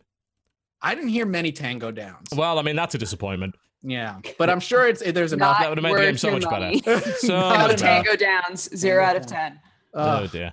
if they had just went over the top with it, then and That's like what I'm saying. That's kind of what I expected. go with it, man. Like you if almost you, if you're gonna basically like drag the Ghost Recon franchise through the mud, and I say that right. very truthfully because ah. every Ghost Recon game up to this point has been has actually stuck to the formula to some extent. It's you know, Advanced Warfighter and Future Soldier, etc., were not the same as the original Ghost Recon games, but they were close enough, and they all followed this pattern of you are a futuristic sort of recon ops team with various technological advantages over your opponent. A lot of it involved advanced HUD elements, which is why turning off the HUD in Wildlands is kind of the antithesis of what I would want. Because I remember Ghost Recon was like, everything's blue and highlighted, and I've got infrared here, and I track my squad can- all this way, and all Yeah, this you cool can still shit. like plan and strategize in that one. Your advantage in this game is that you have a brain, and Yeah. they do not. Mhm. I I love this comment in chat. It's the best thing about this game is it's Ghost Ops, so you technically don't exist, but you can put American flags all over your shit. Oh god. I think that's really funny. It's like we don't even exist, and there's just American flags everywhere. Oh my. Yeah, terrorism. It just it, it just doesn't seem like anything like what Ghost Recon is. It seems like a poor man's version of Metal Gear Solid 5 from what I can tell. Oh, it's not even that. No, it's it's it's worse than that. Oh, Because at least dear. in Metal Gear Alright. Solid Five, you can get creative. Like there's some cool things you can do. You can kidnap soldiers and set Kidnap up boxes with like a balloon dude that pops Yeah. out. Here, the most creative thing you can do with a friend is like, all right, I'm gonna mark a target, and you're gonna mark a target. I'm gonna press a button. It's gonna count down three, two, one. On one, we And both then shoot, the and they both sync die. kill, yeah. Yeah, it's So wow, that sounds really dull. That's it's so dull. Don't It's get me wrong, chat. Realism. Yeah, it's realism. American soldiers can just run into town, not take cover, and mow everybody down. Liberation. Liberation. Yeah. Oh dear. So it's a Pretty sure that's shame. not- Pretty sure that's not how that works. Mhm. Mm, I don't think so either. Well, I'm not exactly enthused for that. I'll have to check it out later. Oh, You're gonna be very bored. Uh, it's Um, entirely possible. TB, you tried out desync, right? I did, yes. I played a little also bit of it. tried out desync. Yeah. Um, that was the game that we that we for the viewers. That was the game that we saw in the release list last week. Um, yeah, I also that played it was- at PAX almost a year ago. Yeah, it's like a it's like a super uh, polygon, Very bright Tron-esque shooter. game. Yeah. Yeah. Very Tron, you know, if you don't like RGB distortion effects, you will hate this game because a lot of that. awful lot of that's like, hey, remember CRT monitors? We sure do. Enjoy all of this sort of thing. Yep. Uh, it, it's that sort of it's got a bit of bulletstorm in it in the sense that it's based around weapon combos and uh, com- combining various weapons and alt fires and abilities to create these special kills that not only give you extra points but they often reward you with things like health or additional ammo. And there are some enemies that can only be easily killed by using these particular things. You could juggle enemies in the air shoot them back into spike pits and all that sort of thing. Hmm. And there's apparently some even more advanced concepts involving these so-called synced enemies, which are different colors that have a bunch of different additional abilities, and they're very hard to kill. But supposedly you can create some sort of weapon chain where you'll trigger a desync on them. I, I haven't got far enough in the game to understand that part of it. All I know is there's quite a lot to it, and some people have very clearly misunderstood every aspect of it. Maybe the game just doesn't explain it all that well, but it hammered it in pretty early on to me that you've got to be doing these special kills. That's I kind of the game. Yeah, the um the game is difficult from the get-go. It is pretty I think tricky, that, yes. that put off some people that like it doesn't it doesn't ease you into anything. It's like, here Oh, you no. go. You have a gun and here's a fuckload of enemies. You're like, oh. yeah. And then it immediately starts telling you, okay, well, here's a special kill that you can get that is going to give you health back if you do it. Here's a much easier way to kill this. Here's a second gun. Here's a bunch of combinations of trick shots that you can do. And if you're doing those trick shots, it makes the game a shit ton fucking easier. If you don't, you're going to be shooting bullet spongy enemies that don't die very quickly and run out of ammo. Especially bearing in mind that one of those sync kills is designed to give you ammunition back. So if you don't Right. do it, you're going to run out of ammo. Um, can you play this game with controller? I mean, you probably could, but it's a first-person shooter. Why do you want to? Yeah. I don't know. Just because like, because the You revealed your casual nature, Dodger. Too well, late. it's hard How for dare you have personal preferences? Because I I think uh what's the dodge? Is it Q? The key bindings are a bit weird. Uh, yeah, they they feel weird. I know, like using your offhand, I think is E, which is pretty hard to do when you're using WS and D. You'd have to rebind the defaults for it to make sense. I think. Yeah, that's why I was like, man, I wonder if it would be easier to hit all of the buttons you're trying to hit at the same time with a controller. I'd just bind them to mouse buttons, honestly. If you've got a Yeah. mouse with more than three buttons, bind them to the extra buttons, you'll probably be in a good shape after that. That's not a bad idea. Yeah. It it seems like it's got quite a lot of depth. I don't know if the game does a brilliant job of explaining that depth, but since I understand the basic concepts and I'm going out of my way to look for these special kills and how these enemies work, I shouldn't have too much of a problem with it. I, I found it relatively interesting. Like mechanically, it doesn't seem to have much of a story, and if it does, it's quite convoluted and weird. So I I'm just concerned that you know if we were to make the comparison to Bulletstorm, the reason we make that comparison is that they were both quite uh, tied around the notion of trick shot kills and so-called skill kills and skill shots that involve using the environment and different combinations of weapons to greater effect. If you combine the, if you compare those two games, Bulletstorm obviously has a lot more forward momentum because it's got an actual story driving you along and funny voice acting and great pacing. This game is a lot. There's barely any of that. So you you've got to I think very much like the gunplay to enjoy the game. If you don't, there's probably not a lot else going for it to keep you interested. So it'll be very dependent on that. Yeah.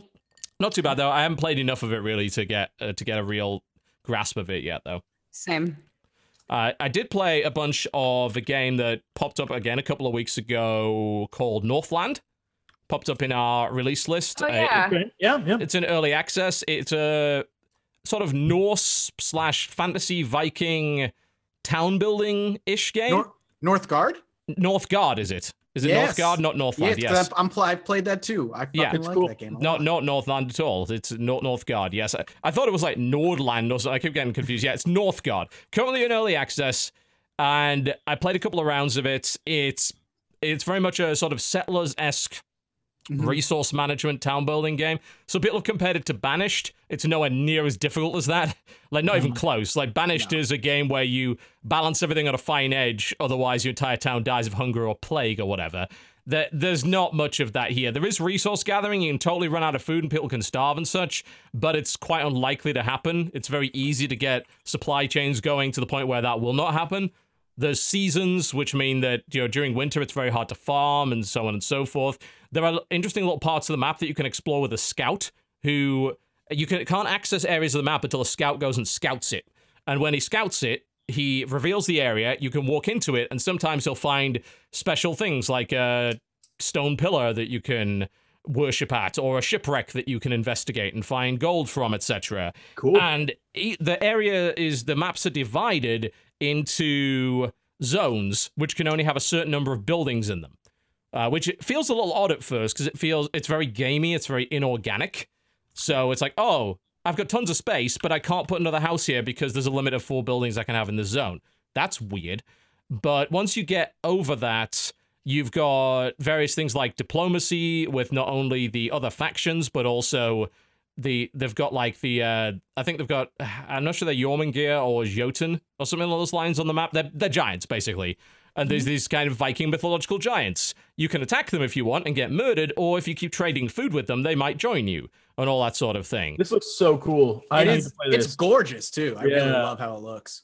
It's uh yeah, it's definitely a nice looking game. There's no doubt about that. There's a bunch of factions missing, obviously Yeah, it's still because pretty early still- on. yeah, I mean what what's in it plays well. Honestly, Yes, it looks it's very good. polished. controls relatively well. Uh, there's a couple of issues that I've got with changing worker jobs, like because your citizens can have different jobs, and sometimes in order to switch them, you've got to send them back to the town hall to convert back into a citizen before they'll switch over, and often because you have dudes assigned to mine and these like stone quarries run out very fast. You usually have a bunch of people standing around doing nothing. That because like, well, why don't you just automatically revert back to a citizen and go and uh, gather food for me automatically instead of just sitting there being an idiot or that sort of thing. so there's a little bit of more micromanagement there than otherwise is necessary. I think the combat system is fairly basic.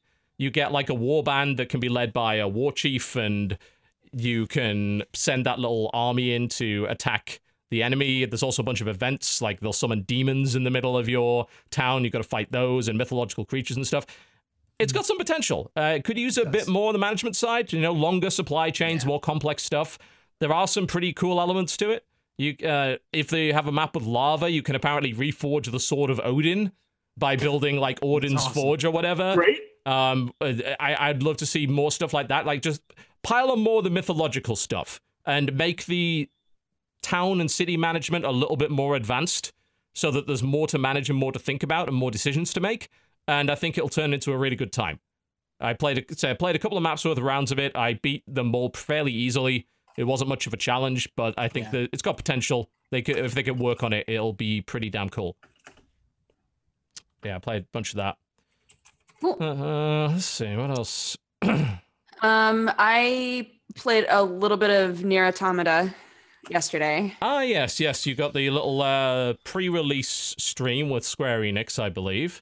Yeah, we weren't we weren't paid. Um, It was just they an just early like access thing. Yeah. yeah, they just came out uh, with like a a dev PlayStation, um, and let us play basically like the beginning of the game, which is Mhm. almost identical to the demo that a lot of people got to play, and then they let us do uh, one other area that's further on in the game. Um, that game is super fun. Like the way that that game like switches perspectives while you're playing it, and the way that you can do like combos and the dodge mechanics and everything, it like feels really good. To It's a play. platinum game, yeah. So it's a nice. It's It's a the very of platinum game. Yeah. Also, Good. I'm excited for that. I mean, that's already the reason why I'll probably make my top ten just on the basis that it's a good platinum game. I'm excited. I'm super Every excited. for time this they one. release a good one, I want it. And Nier is a really interesting world to base it in. I Yeah. played a bunch of the original. I will be damned if I can remember the story because it's weird and convoluted by the guy that made Drakengard, so it makes very little sense. But the Yeah. world was beautiful and strange and mournful and kind of a sorrowful, empty, lonely place. Uh, It was like, oh, this is beautiful, but sad. It reminded me of Shadow of the Colossus. Like, this is a beautiful world, but there's something sad about it. It's- I, uh, obviously, the robot aspect is very strange and all that kind of thing. yeah. I'm super pumped because it looks like right up my alley gameplay wise. I didn't Definitely don't plan mine, on playing the first one. It didn't seem anything interesting. It's but not the same kind of game. Yeah, no, I hear it's not the same kind of game. But if you're interested in what the story is, uh, Super Bunny Hop did like a 27 minute video breaking down the story of the He game. did, yes. Go oh, watch cool. that. It's really Yeah. good. Like I'm like, oh, I get some kind of what's happening in the world now. And Yeah, the world might be is, worth like you it. said, it's fucking weird. Yeah, unless they remaster Nier, it's probably not worth playing Nier. Uh, Yeah. It would be lovely if they remastered it. I think it, it was a beautiful game back then. It could be even better now. The interesting it's thing. so fucking anime. Holy Yeah. shit! Uh, that last bit when in the demo when the the building you're on becomes the robot and you fight it, it's the most fucking ludicrous thing I've ever seen in my life. I'm like, I love everything about It it. was amazing. Yeah, because you have like those two buzz saws, right? And then they disappear, and I was like, "Holy fuck! If those turn into arms, I'm gonna lose my shit." And then like, They the do. Like, yes. like ah! When it And then comes to at the the end, you're literally- Platinum are unmatched. You're literally flying a ship, and then you grab, you rip off one of its own arms. And use its own buzzsaw arm to kill it. I was like, "This is the fucking greatest thing I've ever seen. I Yes. love it." Yeah, and I love um I love that when you're when you're like piloting one of your your like Gundams, I don't know. Yeah. When you're when you're a, a war robot, uh it turns into like a, a bullet hell. It- It's like Yeah. a really intense bullet hell too. You're like, holy shit. Yeah, I heard there was perspective change and genre mashing going on in this, which It's awesome. It's very so interesting for. Platinum game. Uh, Yeah, sometimes it's a side scroller, sometimes it's like a third person brawler. It's like great. I'm very, very excited to play it. I, I'm tempted to play it on PlayStation, knowing that it runs on PS Pro at 60 apparently, as most Platinum games do. Wow. Yeah, I'm so excited. I'm so I, excited. or I can Yes, wait a week for the the PC version. I don't know. It's. I remember uh, uh, when uh, Metal Gear Rising came out, I just I got it on PS3 because it ran pretty well on PS3. But then I finished the game on PC, and I was like, mm, I don't know. Uh, but here's one interesting thing that I have heard, and this is sort of a pseudo spoiler. Feel free to tune out for the next minute if you are very worried. I'm not going to tell you a story element per se. What I'm going to tell you is the fact that the ending Endings. is not the ending. The The what? game is designed to be played multiple times. Oh, The ending No, is that's not the cool. ending. There's some Mm. crazy shit apparently. So if you're worried that hey, oh, it's a platinum game, it probably has a five or six hour campaign like most of them do. It's designed that way. You want to play it again Can I and tell you- again. can I tell you my dream? The game ends, and the game itself becomes a robot that you then have to fight. oh shit! Yes. the entire game's like fuck it. so something that actually happened is uh we decided just for a goof when we were doing this stream that we were going to play on very hard turns out that very hard for this game is everything is a one hit kill and there are Oh, no lovely. there are no checkpoints Pass. so yeah so you have to just like literally never ever get hit oh my. um, so I was the first person to play. Uh, died in the tutorial, right? like really quick, just got hit by something and it was game over. Um, and that was an ending. It like it it goes into the credits and the credits just fly by super fast at the end. I love it. I love it when games. Speaking of that, there's there's another game that I haven't. I've literally only played a minute of this so far. That pulls this shit on you, and that's Torment: Tides of Numenera. I died in the first play it so 35 bad. seconds and got an ending. I want to play that game so bad. The first thing it asked me is like, "Are you male or female?" Then it gave me a bunch of text, and then it gave me a bunch of choices. You are falling towards a planet. What do you do? Me being like the idiot I am, I'm like, "Speed up!" within 30 seconds uh, of that, and it goes to a bit more text. It's like, you remember as you're falling the words uh, terminal velocity and blah, blah, blah. And then it's like, you died. This is the end. Uh, all that's left of you is a small crater on the surface of this planet and a bunch of splat around. That's it. It's like, that's an ending. It's like, great, cool. This uh, this really sets the scene. That's actually as far as I got. I haven't come back to the game. I do, I do mean to, but Good. yes, you can you can die and get an ending within the first thirty seconds of playing of uh, Torment, Tides of Numenera. I refuse to play that game until I play Planescape Torment. Well, you'll Which be is- on for a while then. That game. I know it's gonna be a long time.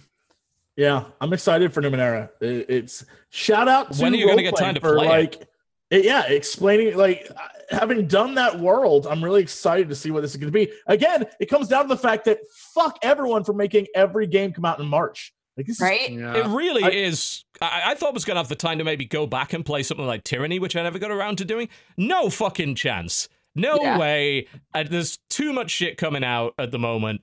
And they're uh, not like short. They're not like short they're experience not. games. No, they're They're all not. fucking like open world or massive RPGs. It's like, god damn, guys, calm down.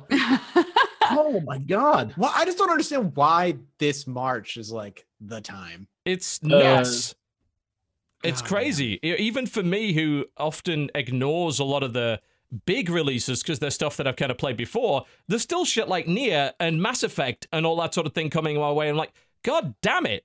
Uh, these are big games that are going to take a lot of my time. Fucking hell! Yeah. Uh, apparently, it's probably it's probably a lot to do with the tax year, I imagine, isn't it? Like that's probably Ah. why. Uh, it's the same Yeah. reason the Switch released when it did, right? They're trying to get it out before the tax year ended or something. Uh, Maybe. something like that. But and, and then there's a lot of small stuff that looks really great, like Loot Rascals, which just came out today. I Yeah. want to play a bunch of. I played a little bit of Ultimate Marvel, which just came out on PC, and it's it's great. I mean, it's a good port. It runs well. The netcode is good. It's as good as console version anyway. And the only problem I've got with it is that it, it now is inexplicably detecting my hitbox, which is a PS3 controller, as an X input device, which means that while I can rebind the buttons in the game, it's pure guesswork as to what they'll end up being. Because the hitbox doesn't have any of those things on. Usually with a fighting game, if it doesn't have proper direct input support, I'll use something like Xpadder and I just bind to keys. I've got a nice little setup with it where like this is up, down, left, right, blah, blah, and then I have the eight buttons and I bind them to the keyboard buttons, and then I just use keyboard control in the game. And it works perfectly. And that let hmm. me play stuff like Street Fighter, etc. really well. But this one, it has that keyboard support, but it thinks my controller's an X input device. So it's like, this is an Xbox controller. I'm like, it's not! It isn't! Stop it! Stop it! I can't control this fucking thing. Oh god. Uh, it's a very specific problem. Not many people own hitboxes, so I can't imagine that it's widespread, but just be be aware that that might be an issue for you. Uh, just it may it may come to bite you in the ass. I'm just gonna have to sit down at some point and do a full on trial and error of every button to eventually figure out what each button refers to. Yeah. Uh, it's like, oh god, kill me now. What the fuck? Uh, but uh, other, than, other than that, the game runs great. It's got all the DLC. It's got the heroes and uh, heralds mode, so it's got more single player content. Yes, you could beat the shit out of people as Frank West, Phoenix Wright, and uh, Amaterasu team if you wish, and it's great. Just don't play online because you'll get murdered by people who are five thousand times as good as you. That sounds about right. Yeah. I, no, I remember thank you. thinking back in the day, I used to be a good Marvel vs. Capcom 2 player. And then I watched people play Marvel vs. Capcom 2 in a tournament. I'm like, I can't do any of these things. These guys are just juggling the dude for two minutes. And It was the same with Ultimate Marvel 3. I'm like, what the fuck? And, uh, this I, I just I fell I fell into a deep depression after that and never went back to uh, Marvel vs. Capcom ever again. But I don't know, it's just like, do I really want to learn that fighting game? I mean, that's really a fighting game kind of on its way out. Should I? I really should be learning either Guilty Gear or fucking Street Fighter Five. Like, Yeah. oh dear. It. But uh, the port's good and it's well priced, so I appreciate that. Uh, Capcom's been pretty much nailing it lately with a lot of their ports, so good on them. Uh, they really seem to have got the hang of how this sort of thing's supposed to work, and it's good to see fighting games on PC. Why not? I don't believe there's any crossplay though, so if you're going in there expecting a big online community, you might be disappointed. Thankfully, the game does have decent single player mode, although by no means on the par of uh, Mortal Kombat or anything. So Right. let's bear that one in mind. Uh, what did I? Uh, something else I I, played. played- Oh, go for it. What you got? played uh, a lot of Oxygen Not Included ah, that? yes. by That's a- Klei. Mhm. Apparently, a thing the kids are into. The as kids of are late. into that game. yeah. Yes. Yeah. Space survival game by Klei. Klei makes great shit. It's a yeah, it's a it's a RimWorld esque game. Um, is, yes, where you're managing simulator. a colony, but instead of top down, it's like 2D, very like uh, ant farm in the way Mhm. you're building colony. Um, it's very Klei. Uh, it's it's it's gorgeous. The art style is fantastic. It's very very funny. Isn't it Um, bizarre that you can always spot a Klei game, yet they never have the same aesthetic twice? Yeah, It's, crazy. They have such a unique style that is so flexible. Mhm. They can do so many different things with it. Uh, generally, the idea is you're just you create like three colonists, uh, and you're just digging out in this area and just trying to survive. And you have to meet, uh, deal with their stress and all this other, th- other stuff. The, The, the, colonists are on shit. They're really bad, like in every way, and that's part of the best thing about it. Again, very Dwarf Fortress esque kind of Yeah. idea, where it's like losing is fun.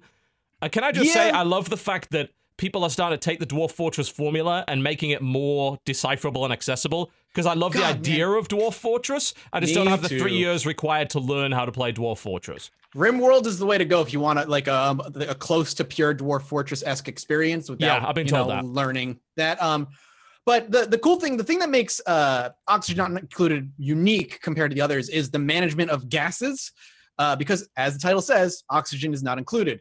You're kind of like in this rocky planet, and you have a limited supply of oxygen to, to start with. Yep. You need to build buildings that are going to produce oxygen. And in Hmm. order for those those buildings to produce oxygen, you need to give them like algae, which you mine out uh, which is a pretty limited resource. And you, then you need to build other machines that produce oxygen in other ways, but also can then produce hydrogen.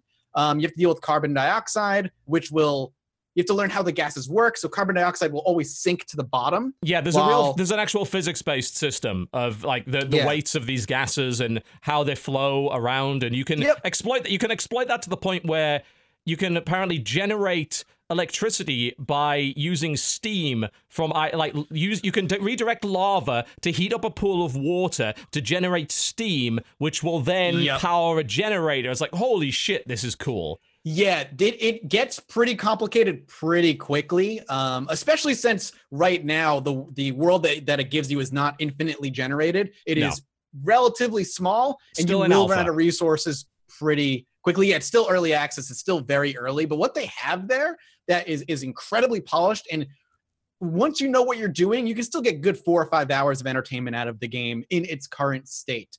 Um, it's very Klei is like really the, the way and its unique aspect is the gas and the liquid management of the game itself outside of keeping your colonists happy um, it's really fun to get a colonist who when stressed decides to just shit all over the floor Yeah. and if they do that it will ta- uh, contaminate the water and if Mhm. the water drips into your clean water supply will then contaminate your clean water supply Yep. and make all your other colonists sick and then they will just start dying And if you leave their bodies there, that will start contaminating the air Yep. and the water and all this other stuff. everything stuff. works. Uh, everything has an impact on everything else. Big cause and effect. Yes. thing. But Huge thing: you could also use that shit as fuel potentially. Yep, you can fer- like take the fertile and you make it as fertilizer as well. But you got to get to it quick because if you leave shit sitting out, it will start contaminating the oxygen. And Yep. oxygen has like a five or six tier breathability where it's like very breathable, uh, breathable, sort of toxic, very toxic. Not like then it's just like mm, you can't breathe it at all, and they will start getting stressed and sick. Uh, and each each colonist has like a unique way they deal with stress. Once they hurt, hurt a certain point, some will shit everywhere, some will vomit everywhere, some will run around the colony and break everything they can get their hands on. uh, it's it it can get and once that happens, it can get chaotic very quickly and to the point where it, you might just back away and let it happen. Very Just cool. let them die. Mm. It's good. I can't wait. It is very good. It's going to be really interesting indeed to see how that one turns out. I'm probably going to wait for it to be a little bit more developed than it is before I give it a real shot. Yeah, I'd say only dive in if you're like a hardcore enthusiast of this kind of stuff and you want to get it on the ground floor. Because, like I said, once you know what you're doing, maybe four or five hours at most. Yeah, yeah, fair enough. Hmm. I've been playing a bunch of Drop Zone. I meant to bring hmm, this up, I've I think, heard. two weeks ago, and it just never got around to it. it was a thing we were going to do, but I could talk about it now. So, Drop Sure. Zone is a game that I got to play at PAX last year. I actually ended up on stage playing it. I had no plans to do that. I just I, sh- I showed up at the booth. It looked kind of interesting. It is Uh, interesting. and I introduced myself and I played a couple games. Like, do you want to maybe stream it on our stage against some audience members? And me being the arrogant, egotistical bastard that I am, Own it, man. I want to be. I want cheers. I want the cheers and the roar of the crowd. So yeah, I, I sat up on there and played against audience members and beat them all. And then a dev came and humbled me in front of everybody. But the game has been in alpha for quite some time. It got to Steam into its beta stage. So it actually has a player base now. Fairly small one, admittedly, but a player base nonetheless. And I've been playing quite a bit of it, and I'm starting to really get into this game. It's cool. It is. It is very cool indeed. And it is basically a I don't know if you call it a hybrid of the it, they're sort of calling it a hybrid of real-time strategy and Dota style or MOBA games. I I mean, I would argue that those games came from RTS to begin with, so it's a bit bit weird to say that. But the point is that you instead of controlling a single hero, you control a squad of 3 and there you can pick pilots and you can pick mechs for those pilots and you can customize those mechs with different items and weapons and loadouts. And you do that from the very start of the game. In the loadout screen you don't buy any of them in the game. You just start off with it. And they it also visually customizes each mech which is a very cool aspect of it. And you end up on the map and it's a 15 minute match. And uh, whoever wins is the person with the most score. And the way that you score is by collecting these purple cores which drop from these so-called hives which are these big nasty worm creatures in the ground. You kill them they drop cores you pick the cores up you take them to the center of the map and you cash them in basically. So anyone that's played heroes of the storm and played something like the pirates cove map will be very familiar with that cash in idea takes a few seconds to cash everything in and all that kind of thing. But there's a few other ways to make uh, points. You can each map has three objectives which rotate. So for instance you might get a point for first blood you might get two points for taking all four watchtowers on the map. As you can see on the screen right now you might get four points for being the first guy to kill three bosses etc so you've got to and since there's a time limit you've got to be a bit careful about how you prioritize what you're doing. Now since you have three units once you start to get good at it you start to split up. So instead of sending your entire squad around wandering as a group of three, which is effectively a waste of time, you could send one guy to one hive to the left, send two other guys over here, Uh, which means, of course, you get more experience and you can get a level advantage over your opponent. Whenever you level up, it can activate pieces of gear that you put on your mech before you started the game. Hmm. And certain pieces of gear require certain levels to activate. So maybe you kit out a mech that's very early game orientated, where they have access to all of their abilities really early on. Or maybe you kit one out that's more late game orientated, and that's probably more powerful, but it takes longer for you to get there. And whenever you get a team level up, you can then apply that level up to one of the three mechs. So you can choose which mech gets the level, so you could choose which gear gets activated at a particular time. So there's a lot of strategy in building your squad, and then of mm. course you you do a lot of fighting. And what's weird about the fighting is you don't get any points for killing the enemy. You don't even get any experience for it. None. The whole point of fighting the enemy is to take map control and get them off the map for a time so you can cash in objectives. It's a purely objective focused game. You can win the game without taking a single fight if you wish. It, I mean, ultimately, it probably wouldn't happen because the opponent's going to try and contest what you're doing, but you can do that. It's a bit stressful, I have to say. Managing three units, each with up to four active abilities each, Yeah, that's crazy. is quite the thing. It takes a little bit of learning. You've got to play with the same squad to really get used to it. Once hmm. you do, though, and once you start relying more on the mini map than looking at the screen and using auto attack and queuing commands, like for instance, I can, just like a real time strategy, I can queue my mech to walk over, pick up an orb, and then walk back to the middle of the map and cash it in, and do all of those in a queue and not have to control it manually. Once you get the hang of that, things start to get a lot easier and you start to do some really cool shit. You know, split pushes and confusing your opponent, being wherever the opponent isn't on the map, taking fights, drawing your opponent out of position while you cash in something else somewhere else. It it's a it's got a lot of depth actually. I think it's a really interesting game. The only problem I've got with it is that it seems really snowbally to the point where it's possible for a comeback to become literally impossible. I'm not talking about hard, I'm talking about not numerically Impossible. possible. Yes yeah. because the game's based on points, and there are only a finite number of points that can be earned in X amount of time, because of the time it takes to cash in, the time it takes to kill the hives, the respawn time of the hives, and the number of things that are dropped by the hives, there can come a point where the enemy is so far ahead it is literally impossible for you to win. Because you will run out of time before, even if you do everything perfectly, you can't win. Just not possible. So there are there are advantages to having timed matches. Great for esports, very predictable game length. That's cool. Good for those of us that are sick of waiting an hour in Dota. We know it's going to be a 15 minute game. That's cool. Right. But the downside of that is, of course, that you get that feeling of this is hopeless. I can't possibly win now. So I believe they're going to be implementing a graceful concede option where the game figures out that it's numerically impossible for you to win now, so you're allowed to concede without too much of a penalty.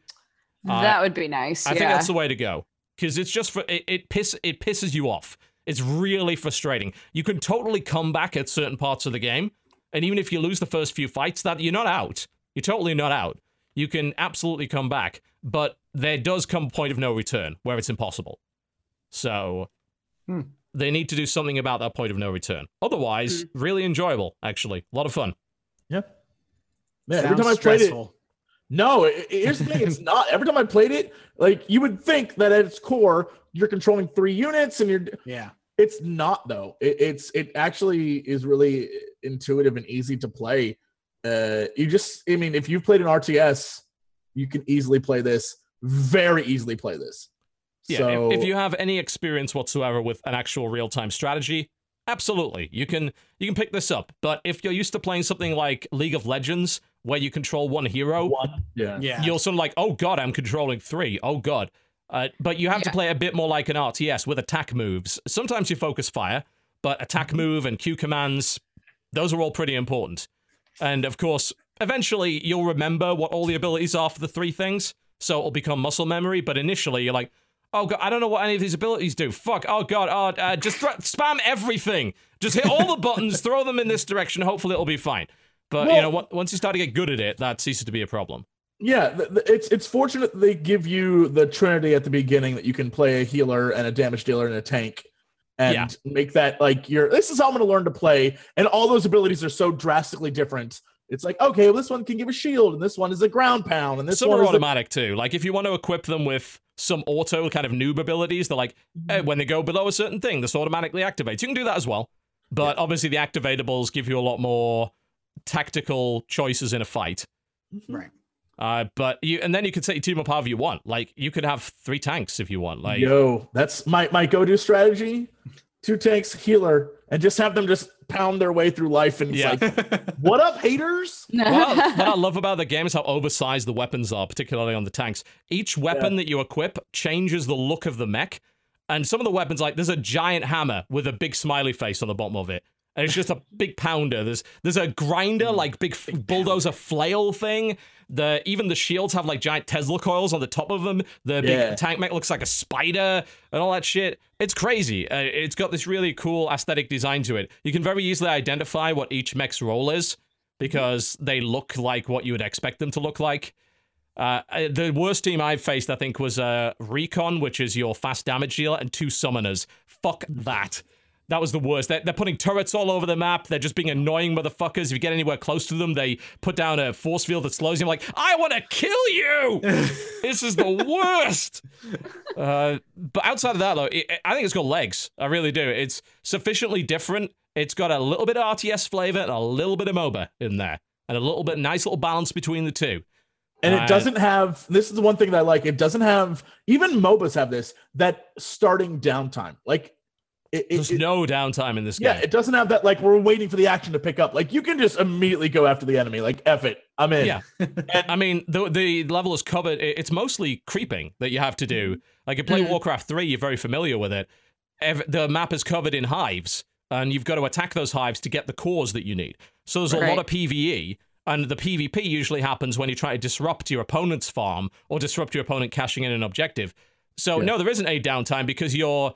As soon as you land, you should be immediately sending members of your team out to start killing dudes, because that's how you get your levels and experience. And if you get a level advantage over your opponent, that might be where you want to try and force a fight because you've got the edge over that guy. Maybe you get your dude to level five so he gets his ultimate before they do, so you want to force a fight because you've got an ultimate and he doesn't. But if you fuck that up, interestingly, if you rush for level five, it increases the respawn time on all of your shit. So if you, it's a gamble. If you fuck that fight up, your dudes are out for a minute. And that guy's gonna just, hey, I'm going all the way around the map, I'm going to hang out all your shit, I'm going to steal all your cores. You know, obviously, you drop your cores when you die, etc. Uh, yeah, it's got, it's really fun. It just, it has a, it's quite stressful and tense at the start, and it has a bit of a learning curve. Once you get over Right. that hump, though, it's pretty cool. I imagine we're probably going to see 2v2 be the main mode in that game because it takes a bit of the stress off you. 1v1 is obviously like, it's all on you. Nobody is here to help you, kind of thing. Uh, 2v2 is probably what's going to get legs because it's a bit more casual friendly, but it's a it's a hell of a game, and it's by some of the guys that made Rise of Nations and shit. Sparky Oh, Pants damn. are their name. Cool. So they ha- they've got some RTS pedigree behind them. Cool. Should we take a break? Yeah. And then when we come back, we're going to be talking all manner of things. We got uh, Switch issues and stuff like that to talk about. So I can't wait to have fake news yelled at me again. Everything's perfect. The Switch is fine. There's nothing wrong with it. It's not on fire. And Zelda's Guys. perfect, 10 out of 10. It's not on fire. The fire is a feature. It's designed to warm your hands before you play Zelda, so you get more better reaction times. Yes, that's I how believe it it. works. It's more realistic that way. Uh, we'll be right back. It's co-optional podcast. Ladies and gentlemen, welcome back to the co-optional podcast. Jesse, you got your box Yo, of it showed dreams. up. It showed up. She's like, "Hey there, all." Yeah, she's so cute. Excellent. More cl- plastic tat for your shelf. Yeah, plastic tat. I'm gonna open up this plastic tat. You do that. You feel I free. will. Live I will. unboxing. How very exciting. Ooh. It's like it's like we're a YouTube channel. It's her it's her black box. Well, yes. Hmm. Cause in the cause in the cause in the game they have the black Moving on. So the Nintendo Switch obviously is out, and a lot of people are very excited about it. A lot of people are very happy about it. There have been stock shortages in some places, and I believe it was GameStop that said it was one of the biggest, most popular console launches they've seen in quite some time. It's obviously selling a good number of copies. There's a good amount of momentum behind it. It certainly looks like initially out of the gate it is going to be more successful than the Wii U. Who knows how long that momentum will continue, but a good start for them nonetheless. But certainly not everything is rosy. There have been a few reported issues with the system. Three specific ones have come to light that are which are a fair bit, fairly large concern. Uh, the first one is that the plastic screen that this thing uses it does not use Gorilla Glass or anything along those lines. It uses a plastic screen. Is prone to scratching, and uh, in particular, the dock that is used for the Nintendo Switch is engineered in such a way that it's quite likely you will end up scratching the screen by putting the device the into dock. it. Yes. Yeah. Because the dock is poorly designed. It is, you know, it's got It quite a lot of hard they- edges, not particularly rubberized or anything along those lines. It, and uh, quite a few people are showing and reporting after less than a week of use scratches on the screen as a result of use Yeah. with the dock. Of Now, course, yeah. The dock has actually been taken off the Nintendo store. Uh, that, by the way, has just been remedied. I uh, wanted to correct that because up until about an hour ago, that was true. Apparently, the news was misleading. The person that had okay. reported it, it, it just it changed the product link on the store. The Ah, dock okay. is still for sale, and it is out of stock at this present time. But Surprise. yes, it is definitely still for sale. It was not taken off the store. If it had been, of course, that would be a tacit admission by Nintendo, and we could have expected a statement that the dock was actually doing damage to the systems. But that obviously we haven't heard anything like that just yet. It's worth bearing in mind that while some people will defend it, saying, well, just be careful with it, this was a console that in many ways has been marketed to children who have a tendency of being less careful with such things. And the dock should not be built in such a way that it would cause that kind of damage. That's silly. Yeah. The dock also feels incredibly cheap. Yeah, and it costs ninety dollars for a second Yep, dock, it's which is unjustifiable. I saw a teardown of the thing where someone took the thing apart, and it's essentially a hunk of plastic with a small circuit board and your ports, and that's about it. That's it. It doesn't even have a. We expected it would have cooling fans and things or a heat sink. None of that. Nope. Nope. It's just a it's a plastic thing. And the weird thing about the design of the dock is that a lot of this screen scratching could have been avoided by not having the dock rise as high as it does. Like it didn't actually have to cover the screen the way that it does. It's just Nintendo aesthetically wanted it that way. If they had designed the dock in a way that that didn't happen, then none of this screen scratching would be a factor. So it does seem a little strange the way that they've put that together. So do be careful if you're on Nintendo Switch. There is I think the there are potential for that. screen protectors you can get. Yes, there are. Uh, there is an issue with a lot of those screen protectors, though, because great. yeah, here's the uh, here's the nice little addendum to this. The uh, the majority of screen protectors have a tendency to bubble due to the heat that the system puts out Jesus because there Christ. isn't enough cooling on it. So if you want to use a screen protector, use the tempered glass screen protector, which is a bit more expensive. But bear in mind there is the possibility that the heat generated by the system could cause the glue to lose its integrity. So th- uh, this is one of several odd issues regarding the, des- design. We had a, we had mine. Hang on a a second. and it was like a few days ago, a third party company that makes a lot of wraps and vinyls and such announced via Reddit, they actually posted this saying, Dudes, we've done tests to try and make vinyls and covers and skins for the Switch. We know a lot of you want them. There is what the materials we're using will not stay on the Joy-Cons because of the way that the material the Joy-Cons are made from. It causes wear and tear within the first 24 hours, and the stuff just just starts to shred which is really strange. Huh. So there isn't there is a couple of official skins available for this. We don't know There what are, yeah. material they're made for from. It could be some sort of proprietary thing, but as it stands, apparently third parties have not figured out a way to properly make a durable skin or vinyl for this system yet. Uh, which I mean, for a portable system, I think there's a big market for that. If I owned one, I'd definitely want to customize it that way. Oh yeah. I mean, there's a reason why people who are obsessed with Nintendo have like eight 3DSs, right? of the because they different Love, like the designs, different yeah. designs, and they love getting like new skins for the plain ones, and Yeah. Yeah. yeah, it's Yeah. a huge market. I will never understand that as long as I live. Until I die, I will never get it. I just can't. Yeah, One It's- is enough. I feel. it's an issue. Of Uh, course it a- Apparently, if you It's ta- enough. You don't need more. If you try and take your skin cool. off, apparently it can take some of the cut the coating of the controllers off in the process. Yeah, so I read that too. It's it's crazy. The Yeah. design of this thing is really weird. Like I like it a lot. I think it's like a sleek looking system. I think it fits. It's comfortable. Um, I don't like the fact that the charging port's at the bottom. because yes, They yeah. sell an because so so if I want to use this like in my office while video's rendering, I just I want to kickstand it up and just put it on my desk and play. I mean, You I'm only gonna get a couple hours of battery in. life, and I can't charge it. I can't plug That it in. and real, you're it. absolutely right. That does not make any sense. The kickstand, ex- Yep.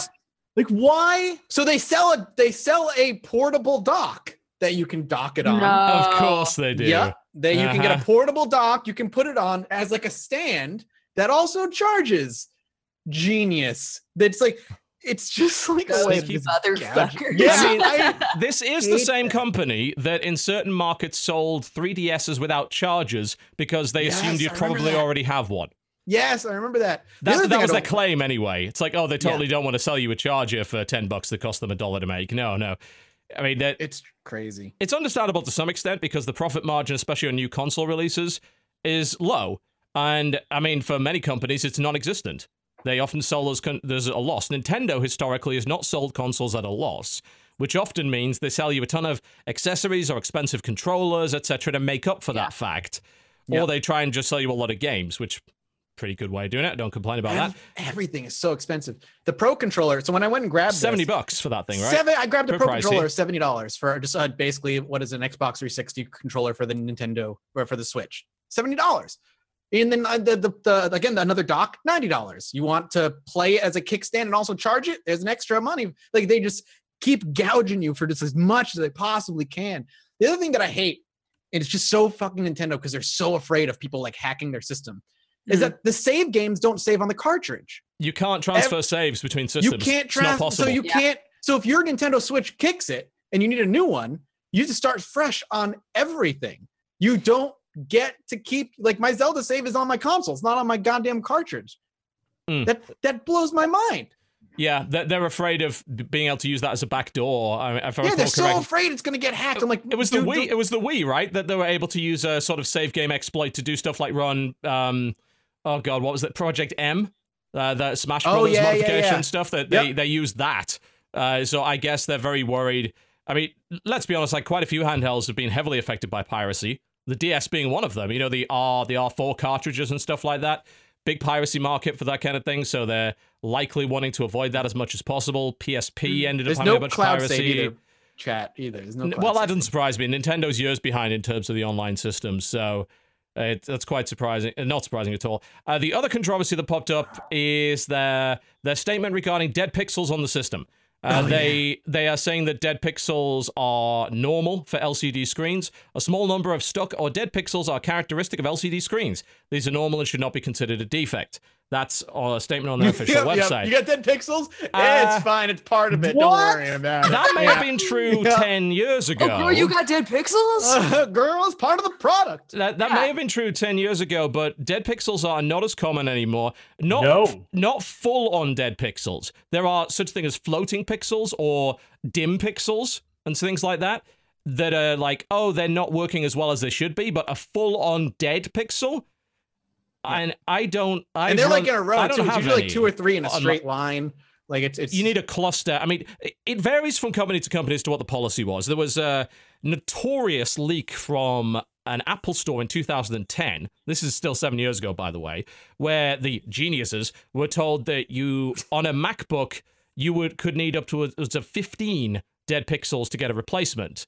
And there would often be there need to be a cluster or two of these, or the pixel anomalies as they were calling them. But it Pixel varies. Pixel anomalies. anomalies. Yes. It varies from company to company, though. Like displays are now classified by tiers. Like I think if I uh, please correct me if I'm wrong, chat, because I'm not being into TVs. A class zero panel, if I recall correctly, which is what a lot of premium televisions use, is a panel with zero dead, dim, or floating pixels of any sort. Uh, bear in mind these are big. We're talking about big 4K TVs here with huge Right. pixel density. I don't have, to my knowledge, a single dead pixel on either of my monitors that I've been running 24 7 for the last three years. And I've got Yeah. a 27 inch 1440p and a 24 inch 1080p, both running at high refresh rates. There are no dead pixels on any of my monitors. My television doesn't have any. My fucking projector doesn't have any. And the, here's the the problem I've got is not the whole oh well they shouldn't have to replace a console with one dead pixel. Yeah, I get it. Dead pixels happen. I get that. The problem is it's a very small display with a low pixel density. Yes, it's a that's what I was gonna 720p say. It's only 720p, so they're so noticeable. Yeah. If if there was a dead pixel on my iPad Pro, which has a Retina display, it would be much harder for me to notice because those pixels are crammed in real fucking tight. you Yeah. know? Uh, The pixel density on that thing is ridiculous. The pixel density on that, it's a 720p screen. That's not high pixel density, very Yeah. easy to You can spot. See. Uh, a few pi- a few dead pixels would cause a much bigger problem on a system of that size. And I, I know for a fact that the policy for returning my Samsung phone for dead pixels is much more generous than that. Uh, it's, it, it it just seems like, I mean, for one, I'd love to see what are the exact numbers of dead pixels you need to get a proper re- refund on this thing. Mm. Like, and also not being so flippant about it would be nice. It, it's a handheld Yeah. system with a low Yeah. pixel density display. You will fucking notice. Yep. There's no doubt about it. So there needs to be a decent policy for it. It needs to be clearly explained. I'm not saying one dead pixel, massive refund, but you know, I want to know how many. Let's hear something reasonable. Yeah, Apparently, it's so- people are saying it's three, uh, which is not. That's not terrible. That's a decent. I think that that's not bad. Uh, at least it's not like fifteen or whatever. Yeah. God. Hmm. But I just don't like the statement that it's like, oh, this is totally normal. Yeah. So well, no, it's not. Shit It's happens, act- y'all. Yeah, yeah, It's right. like, actually come on. not. And if you compare it to many other companies, they're far more stringent about such things. Admittedly, you're not talking about a $4,000 designer monitor. You're talking about a $300 handheld console. You're not even talking about a $600 smartphone. It's, a, it's a cheap piece of hardware that Hmm. was built cheaply with cheap components. It has a plastic screen, for God's sake. Mhm. All right, there's no big surprise there. Of course, the other issue has been the uh, the left Joy-Con sync and disconnection issue that some people have apparently fixed by literally resoldering the antenna in a slightly different direction. Oh Yeah, my god. I'll just stick with my pro controller. Thank you very much. Uh-huh. Yeah, so the, the quite a few people we are got pro reporting it. controllers too. yeah, no, I was like, I'm like, I'm, just, I'm gonna spend the seventy dollars because My- quality of life. I probably want like- that anyway because I, I think I don't know what what do you guys think about the size of the Joy Cons? Like they seem really small to me. They They're Feel small to me. the mapping of them, like I hate the mapping of them. the way the way that everything is set up is hard for me and at first i was like maybe it's because my hands are small and i was like no this is a system that kids are supposed to use like it's not Yeah, it's yeah. just awkward it's awkward feel when you have like the screen and the joy cons on there and you're playing it like a handheld system it's awkward It's feeling a and little sam awkward. Yeah, yeah. sam was watching me and i kept adjusting my hands up and down and he was like why are you doing that and i was like because i can't like when i'm playing zelda right like i need to i want to use both of these so that i can be moving around and adjusting the camera right but then like if i'm fighting i need to slide this hand up a little Yep, bit it's so this one. Ah, As I was gonna say, the most problematic one is the right It's- Joy-Con it's the right one yeah because of the way they have the the you know the joystick for the camera is directly below the buttons you need, so you're constantly shifting up and down. And when you're playing other games too, this is this is the most uncomfortable fucking thing in the world. Having the joystick in the middle is just the worst, and it's also tiny as hell. right Uh, but this, it's just the placement of this joystick feels off. It yeah doesn't feel right. um and i hate how hard it is to push on the plus and minus in the Oh, in they're the so tiny they're really tiny and games like zelda make you press them all the time all the time. and while you're you're like holding it right and you try to hit that minus but in order to hit the minus you're kind of like maneuvering your hand around the other Yeah. joystick and so you accidentally click in the other joystick so then you're crouching and you're like Oh, what the dear. that's not what i wanted to do but like oh my god it's a it's a fucking nightmare for me so you spend seventy dollars to get a pro controller. so you get a fucking pro controller because god damn it Yep. I mean, I don't think like playing like this. I actually don't think it's that bad. It's really just the right joystick. It's it's it's awful placement. I haven't. Have you tried Dodger playing it with the two Joy Cons out and like having it as a kickstand and using the toy, two Joy Cons? i have not i have It's not fucking- tried doing that It's awkward feeling. Like it's just. I'm so maybe it's 30 years of me playing like a, you know like this, but having like the freedom to just kind of be like, what am I gonna do with these? Hmm. It just doesn't feel natural. It You feels know, I wonder if I'd be okay with that because well, I played quite a few games with the Wii Remote Nunchuck and actually quite Right. enjoyed it, uh, especially with first-person shooters. I thought it was a great way to control it. I wonder if I'd be okay with that. But yeah, as you're saying, it's not even tied together with anything. It's the complete freedom. It's like, whoa, where do my hands go? Ah! not only not only that, but the difference between the Wii remote and the nunchuck is that these you have two joysticks you're playing with. You're not just having the one where you just have buttons on the other. yeah, true. So it's a little bit. It's like I, I just I want I want my pro controller, or at least stick them into that little square thing that is the most ugly controller when you put the two Joy Cons Oh, in the little holder. the it- Nintendo, because it looks Look- like it looks like a dog if you put eyes on yeah, it. yeah, yeah, yeah, yeah, exactly. Yeah. No, No, do a that Nintendo edition of that. Problem that thing feels cheap as hell too. Millions of copies. it's not good. Pro controller. Go for the if you have the money, spend the 70. It sucks that it's 70. It should not be $70. At most 50, maybe 30 or 40. This, I mean, the Switch is not a three hundred dollar system. You know, you're not going to do anything Yeah, with that. You need an SD card. You probably need a Pro controller, and you certainly need a game. You're looking at more like a five hundred dollar investment. That's what I drew. That's what I spent about 5 Yeah. right around there. Yeah, so obviously quite a lot of issues with the machine on launch. Not unusual to have consoles with launch issues, of course. Remember back to the 360 with the Red Ring of Death, Remember back to the first PlayStation 2s that were burning their lasers out within six months? uh, a few models, uh, again, I think the 360 issue of if you stood it vertically, it had a tendency to eat discs. So it would just Yep. grind them to a fine paste, which is not exactly what you wanted. Take the discount. It's just a mess on the back. Yeah, Oh, were, the amount of, that was that was fun working at GameStop during that time, and then bring it in, and they'd be like, "My game's defective." I'm like, "Oh, okay." and you Pop look it at open, yeah, look at the back of the disc, go. Did you move your Xbox 360? And they were like, I I No. worked a game at that point when that was going down, and yeah, we had a lot of that. It's like it looks like you've like put this to the you've attached this to the bottom of your shoe and gone skiing through gravel. it. It's it's incredible. or people coming in with their with their red ring and just like wanting a new one, but they can't afford it. So I'm like, all right, here's your home solution. Take a bunch of towels, turn on your 360, Oh, and let that it was sit. terrible. Yeah, That was the way to fix it because they like resoldered, like the the graphics. it was a card in the temporary solution. Yeah, it, Yeah, it, was, ridiculous. hilarious. I mean, hell, you go back to the. I remember the Dreamcast, and I remember Christmas morning, and this is when my dad learned to hate video games.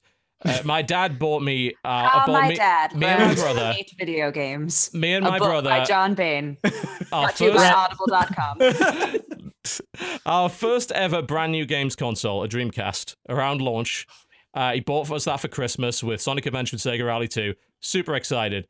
We got one of the ones that resets itself after a few seconds because there is a and we didn't know this at the time. You you have to do this to a lot of Dreamcasts now to keep them working because it's a a common problem with older Dreamcasts. Uh, it's just a, a design flaw. You had to screw this thing. You had to tighten the screw back up again to start. But we had to send the whole thing back, and my dad was furious the whole day. And I, pr- he's never played a video game since he hates video games now, and it's all Sega's fault. Fuck you, Sega. you, you ruined Christmas. It's the saddest story ever told. You did. You ruined Christmas. Uh, on the plus side, at least when I got it back, I got Power Stone with it, so that was cool. So, That sounds awesome. Oh yeah. And then I, bra- I browbeat my brother into buying the games I wanted. We used to pool our pocket money on them, but I would always convince my brother to buy the game I wanted instead of the one he did. and I was actually a terrible person. I was gonna say Uh, by convince you mean manipulate. Yeah, I manipulate him into getting Trick Style and uh, Speed Devils and a bunch of other shit that he clearly didn't want. But hey, that's, I mean, if you're the older brother, that's just the responsibility you have to ensure, you got to ensure that you don't buy bad video games because of your younger brother's ignorance. I- Look, I was- fact. I was doing Yeah, him a yeah. favor. I was doing him a favor on that. Agreed. All right, yeah, so that was that. Uh, as I said, uh, people are very excited about the Switch, but certainly not without its problems on launch. So we'll we'll see what can be fixed going Just wait for the and- new Switch 3DS XL. Well, I mean, you, you know they're going to do an iteration. They'll do a new SKU. I, I'm interested maybe in waiting because if the controllers are anywhere near as uncomfortable as the original 3DS was, I'd be waiting for the XL version because they hurt my fucking hands using Mhm. that controller. So I'm not looking forward to potentially using that. Uh, all right. So moving on, there were couple of other little topics we wanted to deal with. The problem is I've forgotten what they were. They were obviously very exciting. Uh, God, it sounds like they were just hot off the press. thrilling, no doubt. Uh, yeah.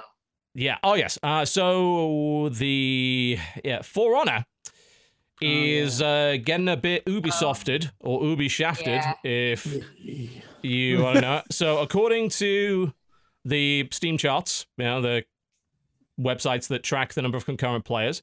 Bearing in mind, of course, that this is not the only place to play For Honor. You could buy it on UPlay, Uh, if you wish. Uh, I think the only people playing it on UPlay are the guys with press copies that are forced to. Like, obviously, yeah, yeah. yeah, mine is too. Uh, I just got my Wildlands code through that as well. But uh, the player base has dropped over 50% in just two weeks and is trending downwards. This is a very similar trend to what the Division saw after the first couple of weeks, which Such a shame. is concerning for a number of reasons. Yeah. It's a shame. Uh the division I understand because the division was fucking bland as shit. But the mechanics of For Honor, like the actual 1v1 mechanics, are really good. Really Yes, fun. Totally yeah, agree. T- I great. agree. It's a great fighting game because that's It what is, it is. It is. It's an excellent fighting game. Yeah, I really love it. But they like forgot to focus on that. and decided to focus on other shit that didn't matter, like Dominion mode, because Dominion mode is garbage. Gear, gear drops that affect how powerful you are on these Dominion mode things. And it feels like they just had two development teams being like, we're going to make a fighting game and we're going to make a MOBA esque fighting game, working on two different things and then coming together. And they're like, all right. And now we're going to have this overworld that you're going to fight for that nobody's going to care about. And well, yeah, that's, that's that, that, that little meta game is, in my eyes, just utterly pointless. I have no investment yeah. in it. Pointless. I mean, I'm so sick of seeing the axes flying down. Like, oh my care, god, man! I, I don't care. It makes you, it makes you watch, makes you watch it. I want to skip yeah. it every like time. The, the test you haven't played for seven hours. Yeah. Here's what's happened. Whing, whooching. I'm like, I don't care. So Yeah. It's worth noting that the game is not dead. It's not dead. It's no. It's nowhere It's near not. dead yet. It still has a very strong concurrent player base. Currently, there are twelve thousand people playing on Steam. That's a good number. That's hmm. a. It's a pretty damn good number. Yes, it's dropped from its forty-five thousand all-time peak, certainly, but it's still a good number.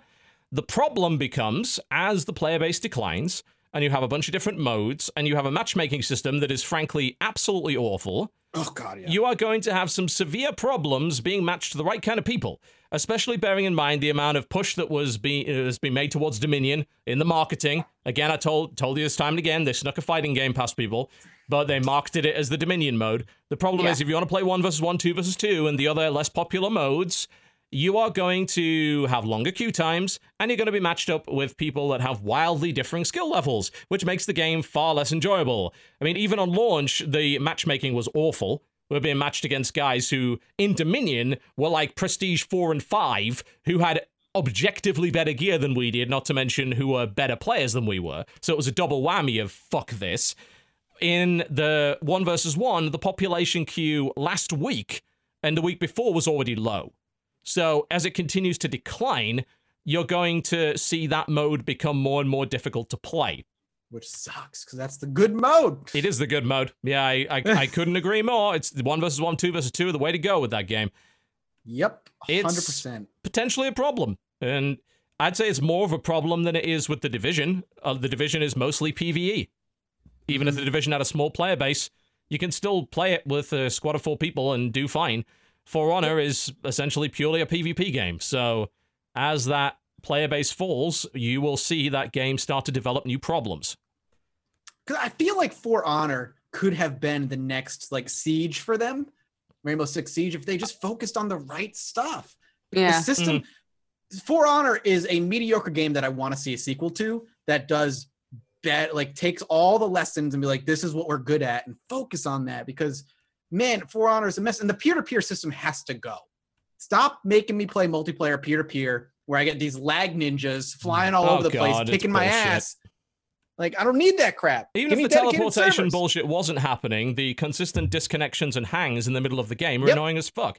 And again, fine for one versus one, not for 4v4. Even two v two, I had issues. Me and uh, Northernlion were playing, and at one point, the guy, like one of the guys dropped, and it loaded back in, and now I couldn't move, and the dude was just running up to me, wrecking my shit, and I'm like, I can't move, and now Yeah. I'm dead. Yeah, the that's not brilliant whatsoever. And as much as people say, well, you know, it's great because they won't turn the servers off. What do you think all of the progression is tied to? Yeah, Like they totally do have servers.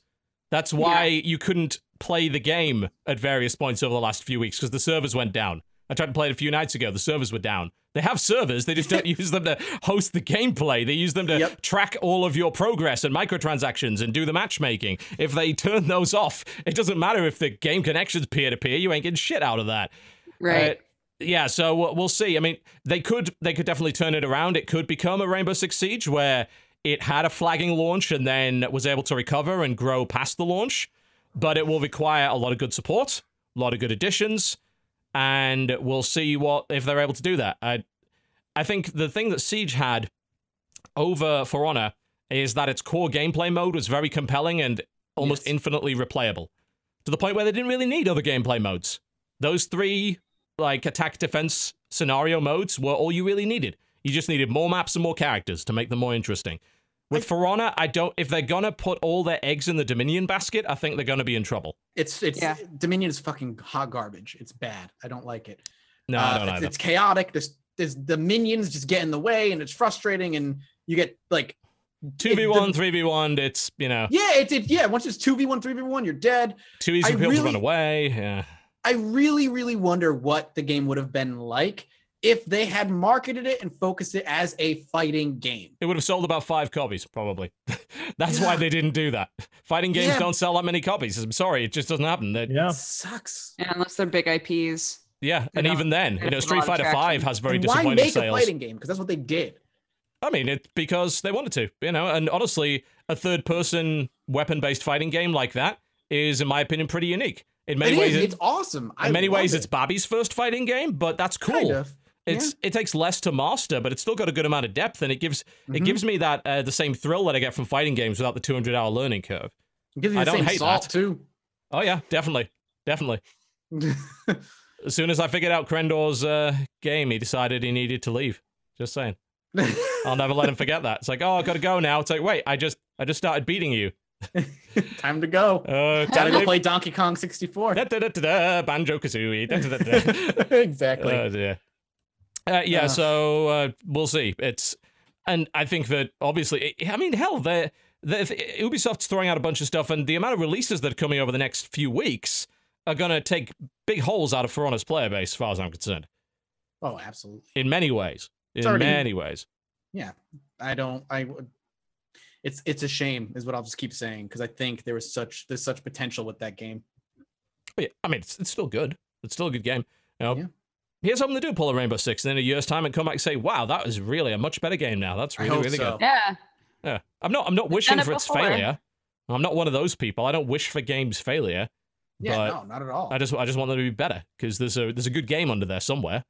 Just a lot Gotta of problems. Peel off the Ubisoft scum. Indeed, you just got to scrub it off with a nice little uh, wire brush. Uh, last piece of news before we go to releases.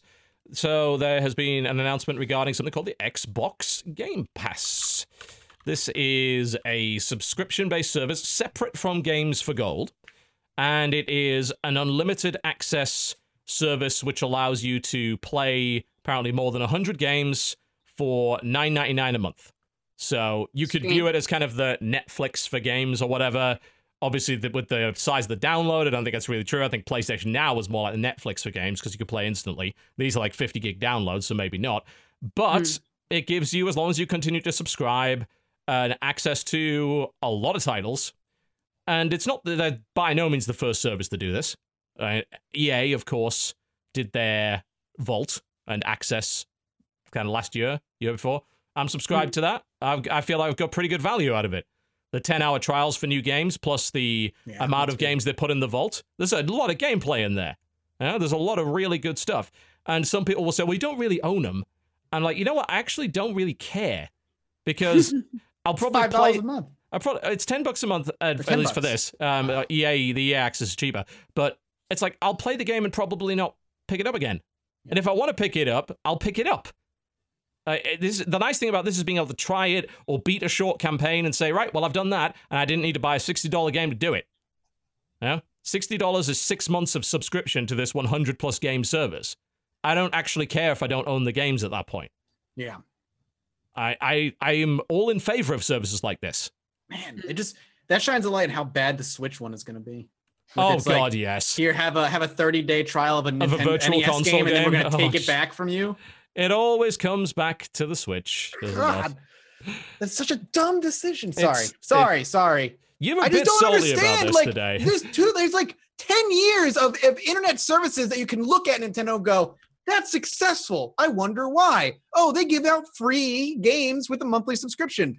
Hell, maybe if we just give you one of our SNES or NES titles for free a month and you get to keep it, people are going to sign up for that. Even Don't then, that's pretty away. bad value. I mean, It I is just- bad value. It absolutely is bad value. But the fact that they're taking it back taking it after 30 away. days, Yeah, you can't even keep it even if you wanted to. oh, fucking dear. hell, man. Jesus. Anyway, no, that sounds like a great service. Yeah. anyway, I, I'd also say it would not surprise me in the slightest if companies are coming up with this service because they are trying to undercut and drive away the influence of GameStop. Because in my eyes, this makes used games far more irrelevant than they currently are. Like, why would I go and buy a $40 used game when I can play over a hundred titles. Many of them, you know, according to this, these are good. These are good games. They're good games, Brent. They're there's there's stuff that you'd actually want to play. I was like, all right, okay, so I can have four months of this, or I can buy a used copy of a game at GameStop. Hmm, which will I choose? Unless there's a very specific game that I want, I'm going to go with this. Of course, I'm going to go with this. And I have a feeling that this is a this is not just a shot across the bow. This is aimed directly at GameStop, because let's be honest, games companies don't like GameStop. Why would they? They they've been trading in used games and not giving any of that profit to the devs and publishers for decades now. GameStop are viewed, I think, at best as a necessary evil by the industry, and at worst as now direct competition. Because of course, with digital distribution, we don't need GameStop anymore. Right. We don't. It's they're completely irrelevant. You can sell I mean, directly I- to the consumer. That's how I played Mirror's Edge Catalyst is by the the subscription fee. Yeah. For the EA Origin, I'm like five bucks a month. I got my X amount of hours out of it. I'm, I was like, I don't want to beat this game. It's not that great, but it I was played fun a bunch while of it uh, lasted. Garden Warfare 2 that way. Yeah, exactly. No, GameStop is a heaping pile of trash. Mm, everything's Sorry, terrible. what? The podcast. They're a fantastic company. Everything's They awful. The podcast is what this And is. so yeah, and so so is Nin- Nintendo. Mm, Nintendo Uh, is great- can Oh, do no wrong, company. no wrong. I 10 went to out game. of 10. I went Je- into Jennifer GameStop left immediately. before I went to Target, which is where I got my Switch. I went to GameStop like an idiot.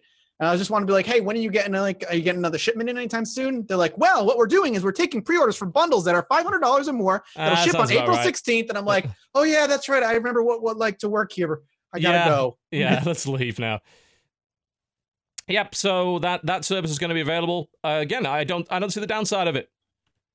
I think that's that's pretty great, and it's awesome to have. If you're sitting at home and like, you know what, I feel like just playing a game today that I probably don't own, having access to all of those instantaneously, at least as fast as you can download them, is pretty cool to me, and it may very well allow people to try out games they otherwise wouldn't have tried and maybe broaden their horizons a bit. So I'm all in favor of this.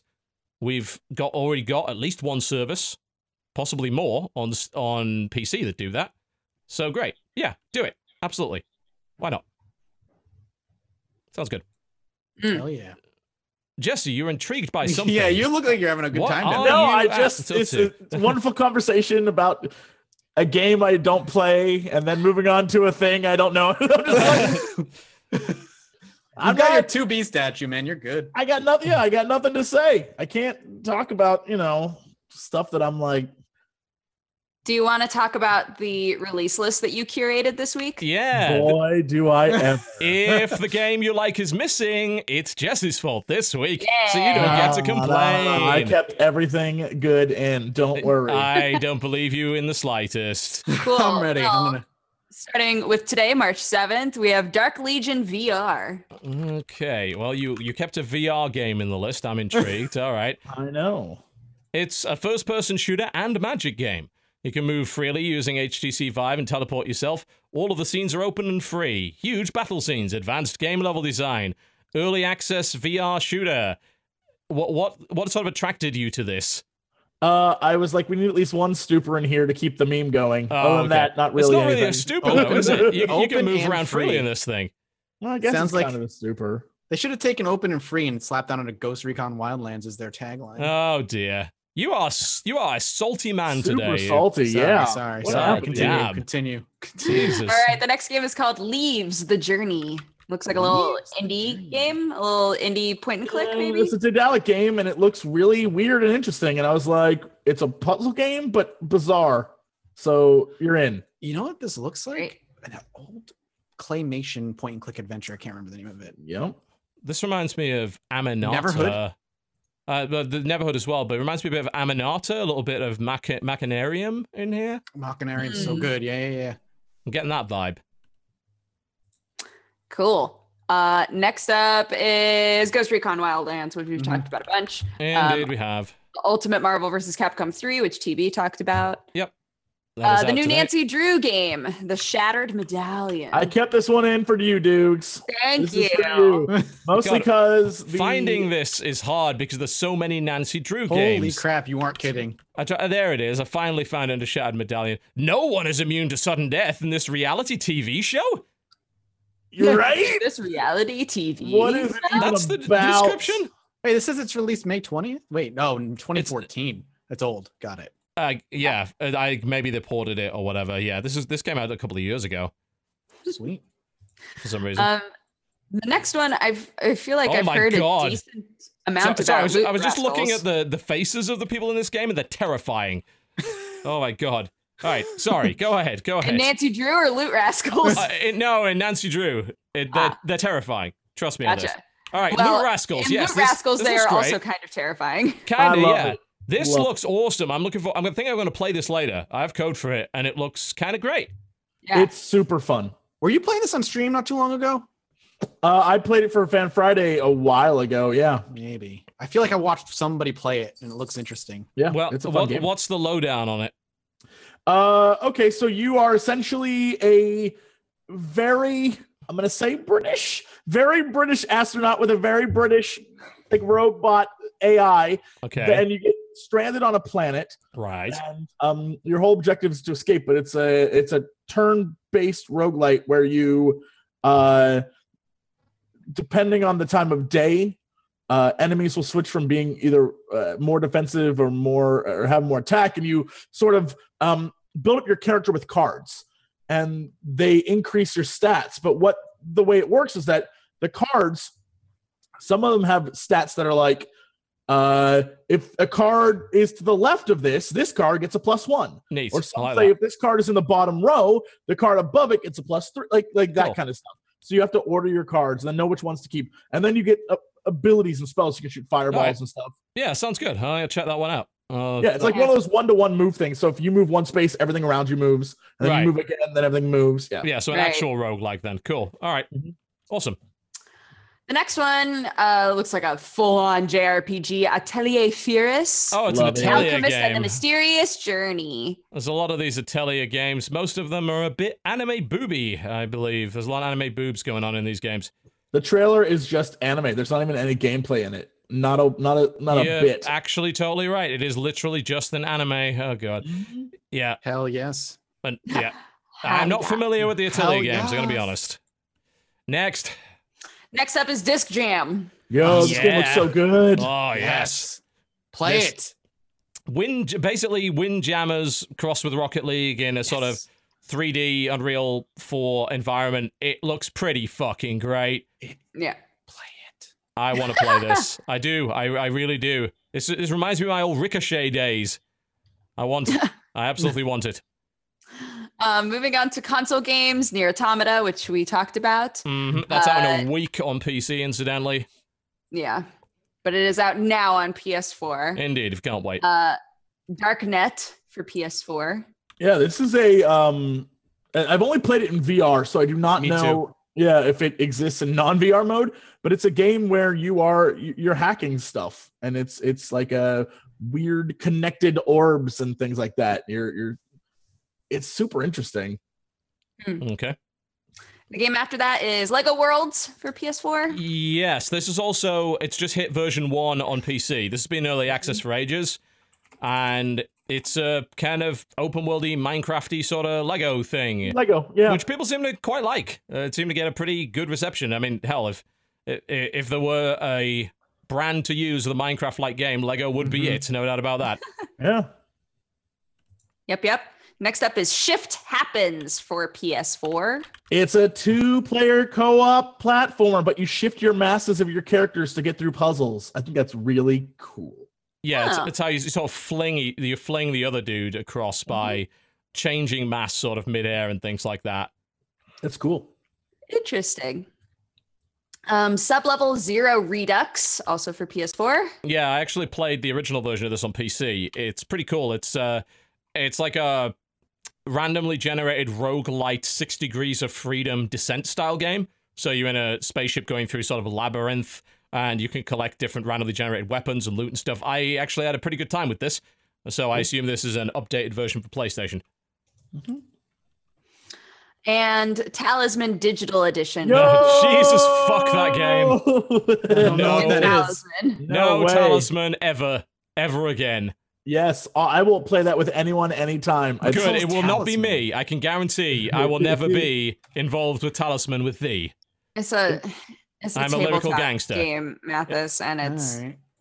We tried playing the digital version and it It's was hell. nightmare. It was It amazing. hours amazing. of randomly insane people. Ignore generated dice-driven hell is what that is. Dice Next, Ignore them. It was Next. beautiful, Mathas. I'll play with you any day of the week. It's on sale for two dollars and thirty cents on It's Steam. so good. it's It's not worth the misery. Next, Mathas. so good. Moving on to March 8th, we have Mountain Mind, which looks like it's a VR game. Tell me this game is the coolest fucking game ever existing on VR ever. That's a high order. I the mean- trailer just opens up with a dude picking up his. it's like I don't know what the fuck is happening. Whoa, yeah, that's a, that's super a weird. A weird headbang experience. It's um oh my god, it's stoner rock music. It's uh, Oh, you oh have my to God. you have to headbang in VR and soon as I saw the weird guy visuals like, happen. Uh, that is very odd. All right, I love this. Oh my god. Next up is called Himiko, how the fuck do you puzzle spell horror that? game. Oh Jesus Christ. oh shit, who's gonna play this on YouTube? Is it boobs? Not everyone. me. Everybody. What? This It- looks awful. What is this? Oh, a It's short, my- dark, atmospheric horror puzzle game. Yeah, it's a waifu with a katana in a horror Yeah. game. Yeah. In like in like three animations. Yeah. Half, half of the trailer video is just black. Like, yeah, Yeah, it makes no it's not sense. even footage. Oh, Jesus. Next up is called One Sole Purpose. S O L E. One Sole Purpose. Here's the thing: this game, like, I can't figure out if it's like amazing looking or not because it's beautiful. It looks great. Some of it does. Some of it looks a little bit out of date. Like there's some gnarly texture work going on in a lot of this, but there's some interesting lighting stuff. I have to wonder if this is one another one of those Unreal 4 games where it's like, hey, the lighting looks great because it's Unreal Engine and everything else Yeah. not so much. The the trailer just shows a lot of very slow walking. Yeah, a lot of walking. I'm happening. waiting for action, and there is no. Oh, oh, we're shooting. We're shooting. We Halo now. Okay. Uh, yeah. I mean, it, it looks very Halo-esque.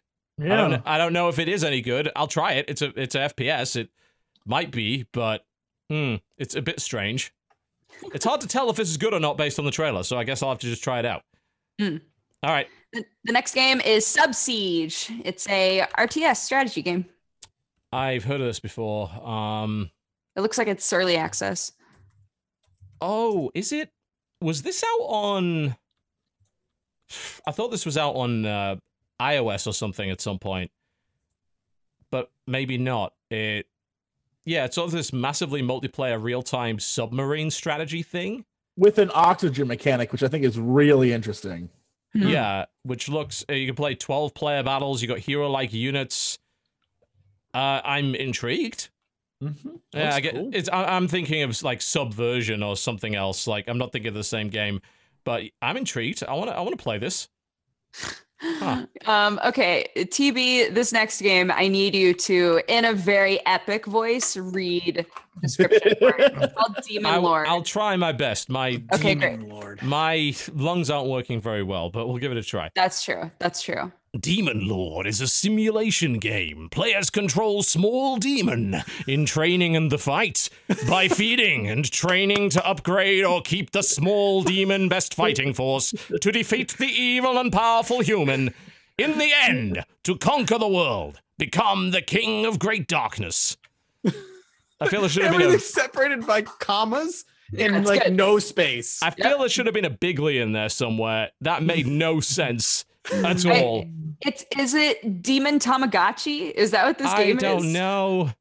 I have no idea. Apparently, it's in a state of continuous improvement, though, and that's probably a good thing. My Uh, favorite part is they're just using the real world. So one of the scenes is straight up just Africa burning. Cool. But Not Like- cool, actually. No. Like, what? Why is this? Oh dear. Okay, moving on. The next game is called Fix Me, Fix You. It's a visual novel. Oh, I wanna Oh, we have to Duke have always this. one. All right. I'm it looks it sounds so generic. It says after losing his girlfriend and his job on the same day, one could easily say that Austin Lewis is having a very Lewis. bad day indeed until a unique opportunity knocks on his door. Is that like a hot grill knocks on his door? Maybe Search your heart and find yourself, Mathas. You want me to Search do your heart and find yourself. I mean, one of the features is that it's sent, set in Santa Barbara, so you know it's going to be good, right? Most good. Yep, that sounds right. Um, okay, the next game on March 9th is called Pamela. I've heard of this before, and I don't know Ooh, why. This? This It looks interesting. Why have I heard of this? I'm not sure.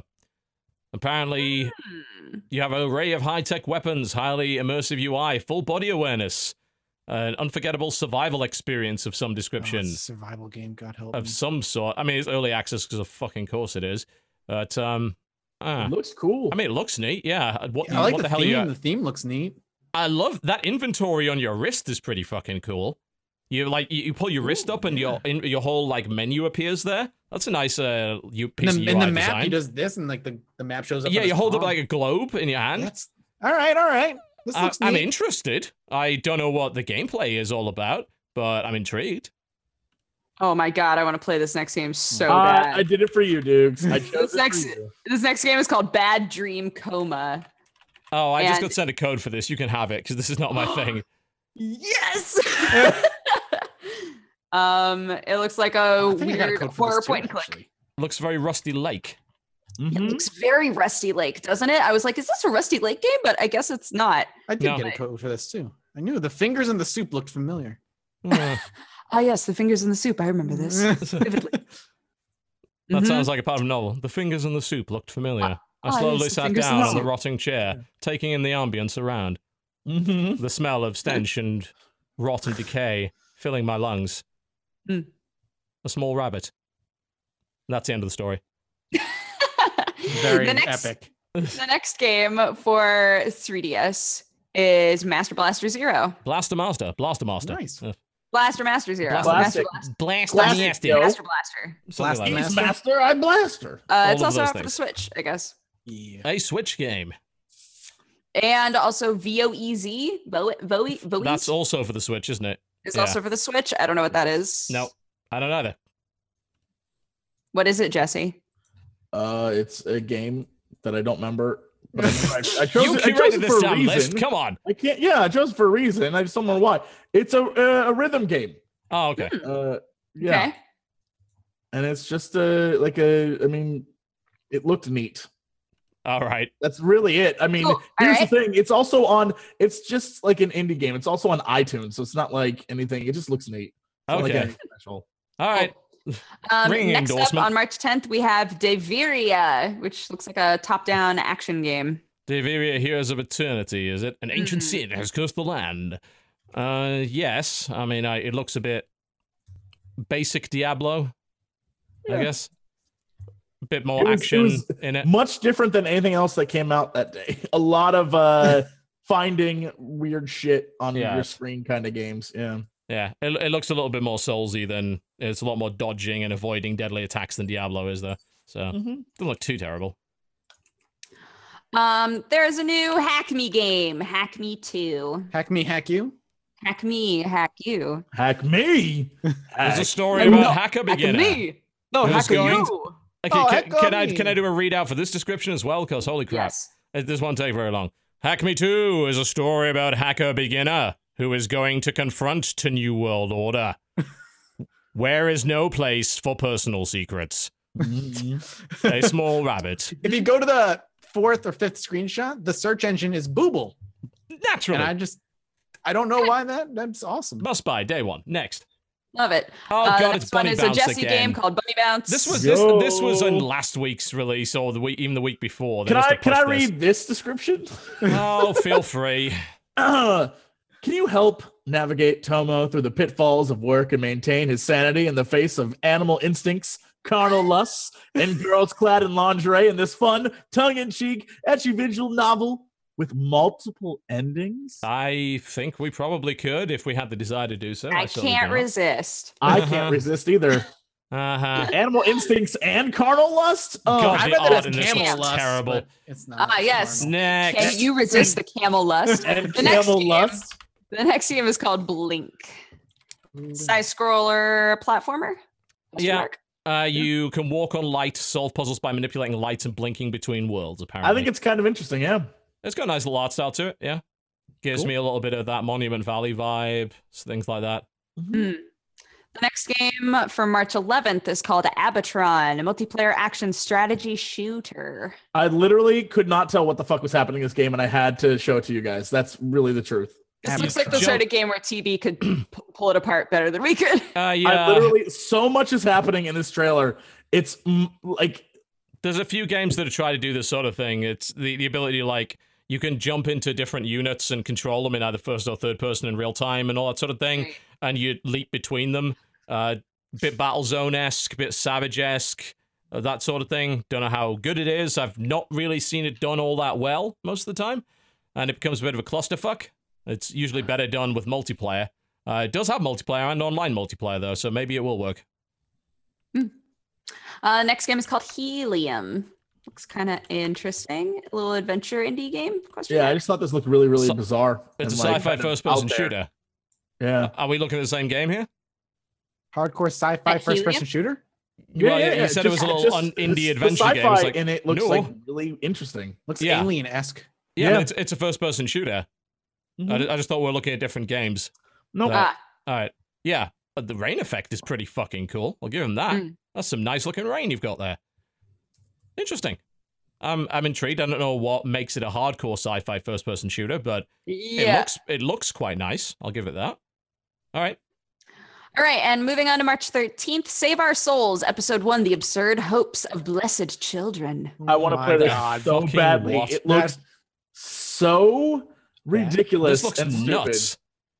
Yeah, I'm in. That is not what I expected when I typed this No, in. no, it's not, is it? It's like I it's a- expected anime boobs again. no, it- it's a Unreal Mhm. 4 driven third person shooter of some sort, uh, and it's episodic. yeah, how weird is this? I'm I in. don't even know. I'm gonna in. try this though. The crazy part is it's two at all. characters, one player though. Okay. Huh. Whatever, Sure. I don't know. I don't know. All right. And finally, ending on a high note, I Oh, great. Thanks, um, Jesse, for this one. Appreciated. My boyfriend, he loves me, he loves me not. Uh, Dodger, would you read that description for me, Oh, please? Jesus Sure. Christ. Have the summer of your life while being on a fantastic holiday and conquer your dream boy's heart. Wait a minute. If I scroll down, what the hell is Any Kids? Is this something that I don't understand because I'm About this game. Hold Oh, oh my god, what the hell? about this game? It's dogs. There's pictures of dogs and being And a hugged as a horse. hugging it. What, What- the what is- what the fuck what is is that? I don't understand. Is Annie? What is? All right. Okay, we're googling What Annie if they're a sponsor? They might. What if they sponsored the game? It's possible. And they were Let's like, find out. We'll Annie put Kids. your banner in our What the? description. It's French. Annie Kids is apparent. No, that's actually spelled with two N's. This I don't know what that means. You're I- welcome. Is it the name for the developer? Nope. Annie The, the developer is Exoset Games. It's the publisher, apparently. Annie Annie Kids is a. They. Oh my god! They made the classic My Vet Practice and My Vet Practice Marine Patrol. Oh my god, I played those those were on games. the list last week. Holy crap! Uh, right. You're Well. welcome. I figured Well, end on a well done, Jesse. note. You, you truly Holy have uh, scraped the bottom of the barrel with that one. Well then, Just delighted. that's the end. That's it. that's the list. Wow. If if your waifu game is missing, it's Jesse's fault this week. Blame him instead. Uh, I I'll- kept. I kept. There was some shit this week, guys. I kept ones that I was like, "This is the least shit of the shit." There was a So waifu and a boyfu. oh my! When am I going to find the boyfu of my dreams? Why are we calling it Guy Fu? This is not. This is not working for Daifu, me. yeah, that's good. Guy Fu's much better. I went That's in true. search of my kung fu. the rhyme is there. Mm-hmm. I know kung fu. Do you know I know. kickboxing though? I know No. guy fu. No, but I can learn it in three weeks. I'm just gonna go uh, see Van Damme. He'll sort me right out. Batista did nothing wrong. Hashtag Batista did nothing wrong. The white guy was the villain. Have I told you the tragedy of Darth Plagueis the Wise? What? Oh. Brought to you oh by audible.com. Yep. Tells us Audible. tragedy. Audible is the name of the company. Audible.com is the name of the website. Audible.com slash cynical is the name of the referral link, which will take you there for a free audiobook. Kaboom! Go pick up something. And you can you too can learn the tragedy of Darth Plagueis the Wise by buying Oh, the Darth uh, I will I will say that it is significantly better than the one in the Star Wars prequels. So He becomes free to Snoke. Come on. uh, hashtag Batista did nothing wrong. Thank you very much for watching the show, folks. What is coming up on our channels this week? Mathas, what you got coming our way? Hello. Uh, let's see. On the main channel, the Judge Mathis channel, I just released a video uh, last Friday on my big box PC game collection and that growing venture. Uh, this Friday, I have a video on Theme Hospital going up, and then after that, I have a video on the the weird Diablo esque from Westwood called Nox. I don't know if anybody knows here. Knows I know Nox that one. is. That is one hell of a game.